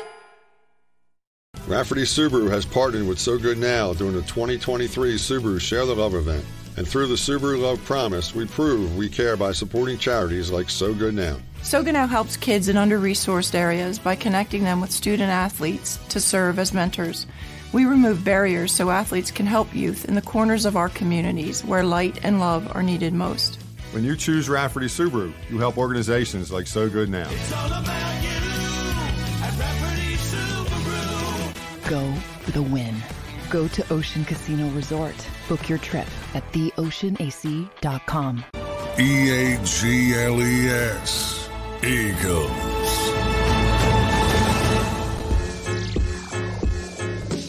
Merry Christmas uh, out there to everybody in the Delaware Valley as your Eagles did get a win today. This is the Lehocky Eagles postgame show. Uh, the uh, This segment is brought to us by the great people at uh, Colony Pools. Sign up right now for the Colony Pools Winter Watch program, where you can get your uh, uh, Kelly Green uh, pool cover. Uh, they'll send it right to you. Go to uh, colonypools.com for that. Seth, let's pick up on your opinion on Nick Sirianni and what he's not giving to this team right now. So we and we haven't. You're right. We haven't really focused a lot on the head coach, and that's kind of odd because we always focus on a head coach's fallacies in this town, especially when it comes to Eagle football. So, uh, what is he doing right now? Is he is he does he not have control of this situation, in your opinion? I don't think it's a situation where he doesn't have control. I believe that the players respect Nick, you know, I, and I believe they play for him. I just think that there are some things, you know, sometimes as a coach, the season gets so long and there's so much going on and there's so much, you know, on your plate. You know, you have to be a head coach has to be on top of everything. And I, I understand why he passed on, you know, calling plays because it, if you're going to be an offensive play caller, then you better have a defensive guy that's running your defense. That's pretty much just, you know, he's in control of that. You know, the only only time you have anything to say to him is in a situation where you know you're thinking about blitzing and he hears it in his head, his headset because the head coach is cued into everybody. He can switch over to the defensive side of the ball. He can switch over to the offensive side of the ball. He can hear everybody. You know, so the only time that he's got a say or he's got something to say about what you're doing on the defensive side of the ball is in critical situations decisions that you're going to make that are critical to the game. So when I'm looking at Nick, you know, and I've seen it happen before with great head coaches, you know, later in their career, you know, you start losing control of the entire picture from the standpoint. And I'm not saying in, a, in in any kind of way that Nick has lost control of his football team, but sometimes the little small things, the little details begin to slip things begin to fall through the cracks. And coaches are notorious for saying, you know, pay attention to the details, pay attention to the small things. Don't let, you know, make sure you, you know, you don't leave a single stone unturned in your preparation. And what happens is, as a head coach, when you let some things start to slip, like last week, Jalen Hurts started talking about the commitment. You've heard him talk about the details. You've heard Nick Sirianni talk about the details. You know, you heard Jalen Hurts last week, you know, mention, you know, you play like you practice. That tells me that there's some things that's going on internally, you know, from a practice standpoint, from a fundamentals and a technique standpoint. Um, little small details that head coaches don't let slip that are begin that, that are slipping because when you continue to make the same mistakes over and over and over and over again you're not being reprimanded for that. You're not being held accountable for that. You know, and I got into it, you know, with a guy on Twitter this week about the whole, you know, um, you know, holding players and holding people accountable. You know, and I'm the type of person that, you know, I grew up in that era of, you know, of just tough love. And show me a player, and I've always said, show me a player that wants to be great, and I'll show you a player that doesn't mind being coached hard. I show show me a player that I'll show, and that's a player who doesn't mind being held accountable. You know, now I lived in that era where it was way over the top.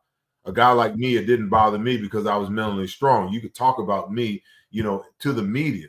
That's what Buddy Ryan did. He didn't wait till his Monday or Tuesday or Wednesday press conference. He talked about you right in the moment, right after the game was over. Oh, 59 played like, you know, you know what I'm saying? He didn't care, you know. But for me, it didn't bother me because for me, I knew that there was a message that he was trying to send me.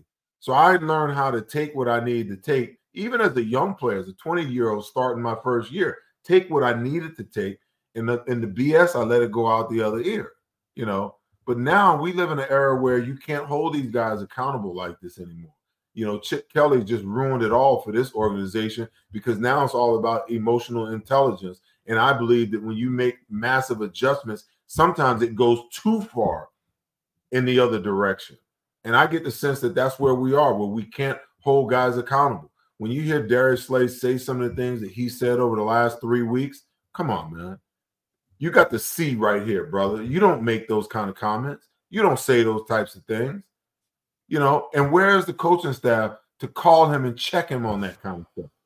When you start hearing rumblings, you know, from players and people within the organization that are making innuendos and they don't want to they don't want to sign their name to it. You know, they want to write a check that their ass can't cash, but they don't want to write their name on it. Okay. That's problematic for me because it's all it all comes down to accountability. And it all, all comes down to an organization that's not willing to accept certain things and a coaching staff that's not willing to accept certain things. So when you talk about the question you asked me, I don't think there's ever a situation where Nick Sirianni is losing his football team. But I do believe when I'm watching them play and I watch some of the things that happen and some of the things that I hear that comes out of that should be stay behind closed doors, I believe that people aren't being held accountable the way that they need to. That's my opinion. Seth, to go back right before the break, you mentioned the three and the third and one where they handed the ball in the shotgun, nonetheless, handed the ball in the shotgun to DeAndre Swift. Do you think that was Sirianni's play call, or do you think that was Brian Johnson's play call? If Brian Johnson called it, Nick Sirianni was okay with it because Okay. if, if Nick Sirianni called it, I mean, if Brian Johnson called it, Nick Siri- Sirianni heard it. You understand what I'm saying? Uh-huh. There's a conversation that's going on between you know Nick Sirianni and Brian Johnson. It's Nick Sirianni's offense. He says that every single week. Right. Okay. So But he also says Brian Johnson calls the plays. yeah, Brian calls the plays, but Nick has the ability to override it. It's like I would hope. Yeah. Listen, they could get up to the line in fourth and five, and and Brian, you know, says you know barks out a call. He's talking to Jalen. It's you know 25 seconds on the, on the clock. You know, and Nick would be like, "Are you out your damn mind? We play." you, you you understand what I'm saying? I, I hope that's the case, but that seems like a lot of conversation while the while the clock's ticking. Well, you're 100 percent right, but that's the kind of conversation that goes on. And- Okay. And when it comes when it comes to play calling too, you're not just calling plays one at a time. Great play calling means that you're almost three three play three calls ahead. Mm-hmm. You know, so if I'm if it's first down, you know, I've I've I've in a lot of ways I've already thought about on second and third down what I'm actually going to run. Uh-huh. You know, when you see clocks running down, that's a pure indication to me as a player, having been there and done that before, that they weren't prepared for what they really wanted to call. Okay. So uh, right, that's a great sec. That's a great point. It was third and one. You had just given up a fumble on a kickoff right out of halftime where you're looking to build momentum and put this put the Giants away. And, And you need to maintain possession. and you need to make that. There is no more obvious call to me than a third and one tush push, keep the drive, and make sure the drive keeps going in that exact moment. And if you're Nick Sirianni and you hear the play come across, whoa, how is there anything other than tush push here? Did they already feel like they they abused it at that point in the game? I, it just makes zero sense to me that they wouldn't go to it. It reminded me of Chip Kelly because time and time again we would see Chip Kelly, and as emotionally unintelligent as he might have been, he would continue to compound that by running, you know, out of the shotgun on third and inches because for whatever reason that was the best play you could call at that moment, according to him. And then we saw from Brian Johnson and Nick Sirianni today. It doesn't make any sense to me. And and the hope I had for the latter stages of the season when you started to see, see this def- this offense really start to struggle was, you know what? I could see why Nick Sirianni would defer play calling to Shane Steichen because Shane Steichen is a far better play caller than Nick Sirianni. So it's easier to have someone else in the building go, you know what, you do this, I'll be the CEO coach, we'll be good to go. But with Brian Johnson, I, I would like to at least hope that Nick Sirianni would be a better play caller than Brian Johnson if he decided to take that under, you know, under his wing. At the same time, to your point, especially when you have a guy like Matt Patricia, you don't have to worry about running your defense because it's not like he's coming in here very green. He knows what he's doing on that side of the football. So you don't have to worry about him. All the more reason for him to take over play call responsibilities. But if you're telling me he's right there to veto anything, then then it's just a, a ship waiting to sink. Well, he's got to. Now he, he's not going to say that, you know, and coaches want to operate that. They want their coaches to coach, you know. But at the end of the day, if something's being talked about, if if a call is being talked about, and that's not what that what the head coach likes, you know, he has the autonomy because he says, "Hey, my name is all over this. My fingerprints are all over this." He has the autonomy to to to negate things. You think that he wasn't telling Jonathan Gannon not to blitz? You think he wasn't telling Sean Desai you, you not the blitz here? If you don't think that those conversations are going on all the time, I've watched Buddy Ryan stand behind the offensive coordinator, run the ball, run the ball, run the ball. Okay, I, have seen it before. I've seen coaches do it before. You understand what I'm saying? Yep. But but it's situations like we were just talking about, you know, where there's this theory that makes me laugh when I see these people that chime in. Oh, you know, the NFL is rigged. You know, oh, the NFL is rigged. They got it's all set up. You know, the betting and whatnot. It's rigged. You know, and I'm like, man, you out your damn mind. These these fools are out here trying to take my head off. Ain't nothing rigged about that. All right, but it makes you kind of wonder when you think about the Eagles are 98% on third or fourth and one. 98%. Do you understand the gravity of that percentage? 98%. But you got third and one, and you're going to turn around and hand the ball off. Why? Why? That's the kind of dumb stuff that makes people believe that the NFL is rigged. When you're converting 90, listen, the Eagles are converting on third down at 48%. They're number two in the, in the National Football League going into today's game. But you convert on third and fourth and ones at a 98% efficiency rate. But you're going to turn around and have your quarterback go backwards and hand the ball off to your running back to get one yard when you convert on your brotherly shove 98% of the time. A flat footed running back. Yeah. well, uh, let's go our game balls. game balls. Of course, you get fly with Colony, Colony Pools flywithcolony.com. Um, game ball. This is an interesting uh, uh, selection here for game balls. You had a quarterback that made a great play to AJ Brown that um, may have saved the game and at least delivered them uh, a victory. You had DeAndre Swift running well. Um, where do you want to go with the game balls? I'll, I'll defer to you fellas first. Seth, you want first crack? Go ahead. You know what, man? I, I'm just, I'm conflicted here because defensively, you know, you gave one of the worst, gave up, you know, 25 points to one of the worst teams in the National Football League. Yeah, but they so didn't give up 25. They gave yeah, up a 14 yard drive and a, and a pick. They gave six. up. They gave up 18. Okay. Yeah. You know, you, you got two quarterbacks over here that in the 60s quarterback rating. Saquon had, you know, 23 carries for 80 yards. So obviously, I got to go over here, you know, on the Eagles side. 24 for 38, 301 yards, seven yards per, one touchdown, one interception that you're not going to, you know, you're not going to give to him with the slip and one sack, 85 rating.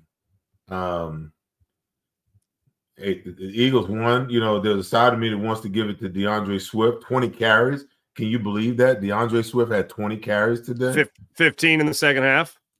Um, I'm gonna give it to DeAndre Swift, and, and this is why. I'm gonna give it. I'm gonna give it to DeAndre Swift because I believe that 20 carries for 92 yards, and if you would have gave him more than five carries in the first half, he would have been over 100 yards, in my opinion. But he is showing, when given the opportunity, that he can be a vital piece to help Jalen play better quarterback. They're just so stubborn that they don't want to give him the ball in that manner. So um, that's my that is my um my protest game ball more than anything else. Hmm. Running game I ball. Think I think you're going to go Covey on me, but you didn't. So uh, I respect I respected the DeAndre Swift. I thought um, about it. Marc, I'm going to give I'm going to do an obscure. This guy will never get a game ball, and sometimes I choose a guy who I don't think will ever get a game ball. That's good. Calcaterra, first two catches of the season. Of the season. My man, tight end. We didn't see Stoll in the game, did we? Calcaterra got the nod in there. They made yeah. two grabs. I'll give yeah. him the game ball. That one on that uh, little scramble there where the Kelce snapped it over Jalen Hurts' head and they big found play. him. How about that? that big, big, play. play. Big grab it was. It absolutely was. Uh, I'm going to go with AJ Brown uh, in this game, especially for his play in the fourth quarter. Now, DeAndre Swift, I think, is is the number one. Mike, I think you're right. Grant Calcaterra, close second. But I go, the guy go third here is AJ Brown, 55 yards receiving, including that 32 yard receiving play where Jalen Hurts all of a sudden pulled something out of his hat where he was able to, you know, climb the pocket in a rarity and then find AJ Brown down the sideline to be able to get that first down on the third and 20.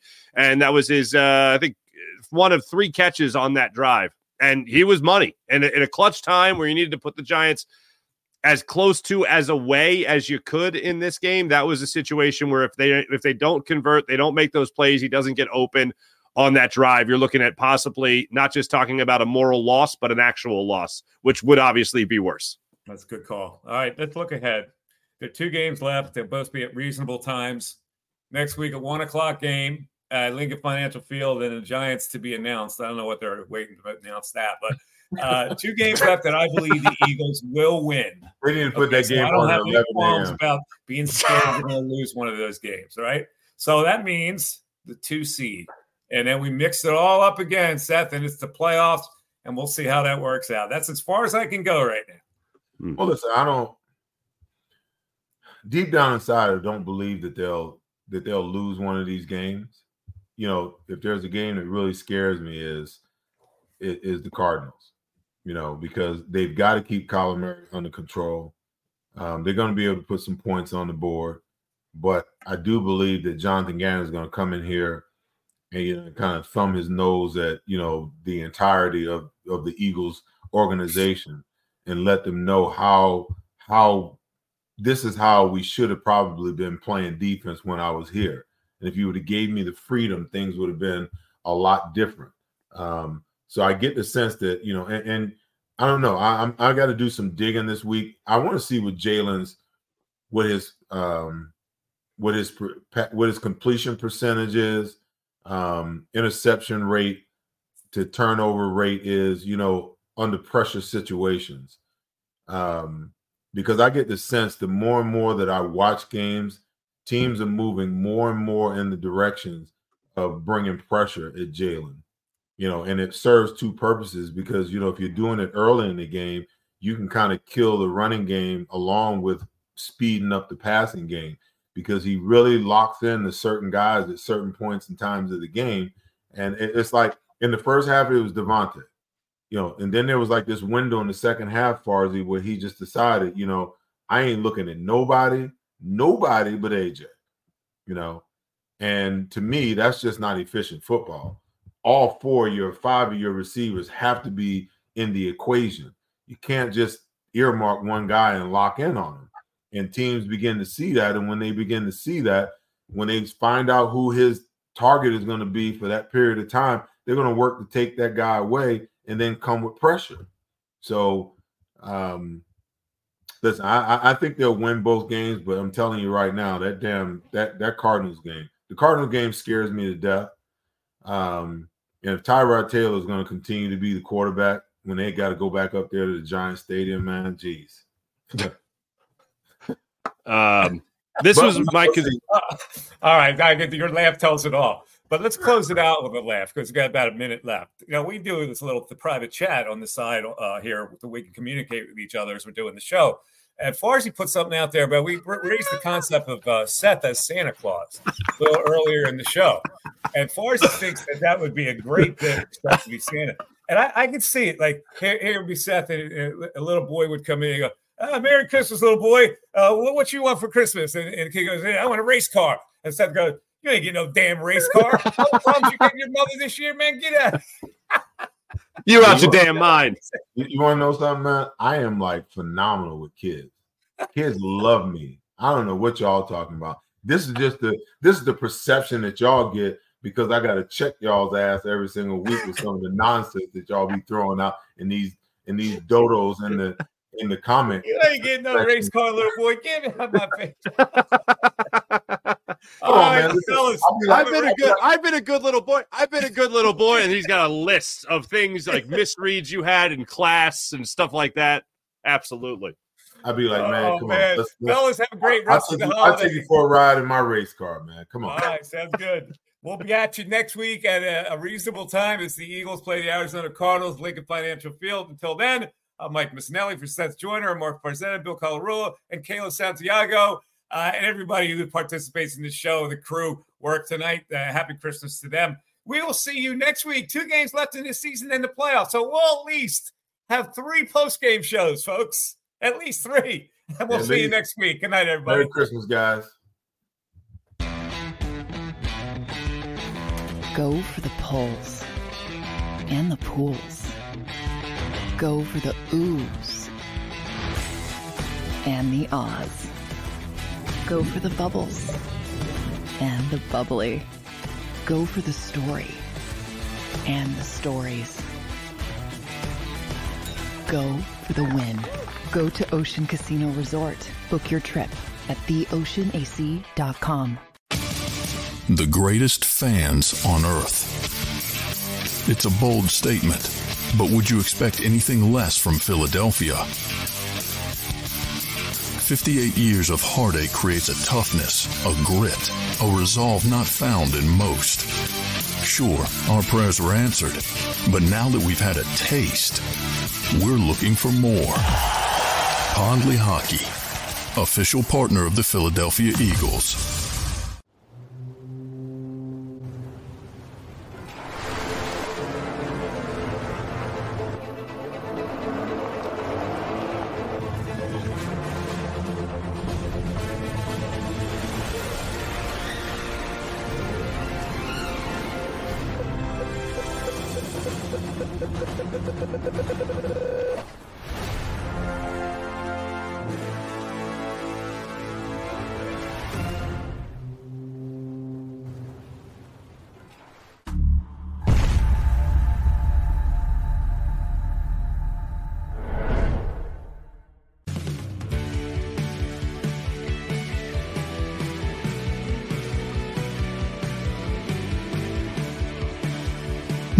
My name is uh, Fran Salerno. I'm a managing director here at Del Valle Insurance Group. Been in the business for over 36 years, saving people money on their insurance needs. Give us a call. Let us help you custom design an insurance plan that meets both your needs and budget. Chicken wings, buy Hooters things. Christmas is near. Shop, have a beer. Christmas shopping shouldn't be hard. Give your friends a Hooters gift card. This year, stuff their stockings and yours too with a one size fits all gift card. Buy a $25 Hooters gift card and receive a $5 Santa's bonus card. Make it Hooters for the holidays. Eat chicken wings, buy Hooters things. Christmas is near. Gift cards are here. Good at Hooters everywhere now. Hooters gifts are always favored. E A G L E S. Eagles.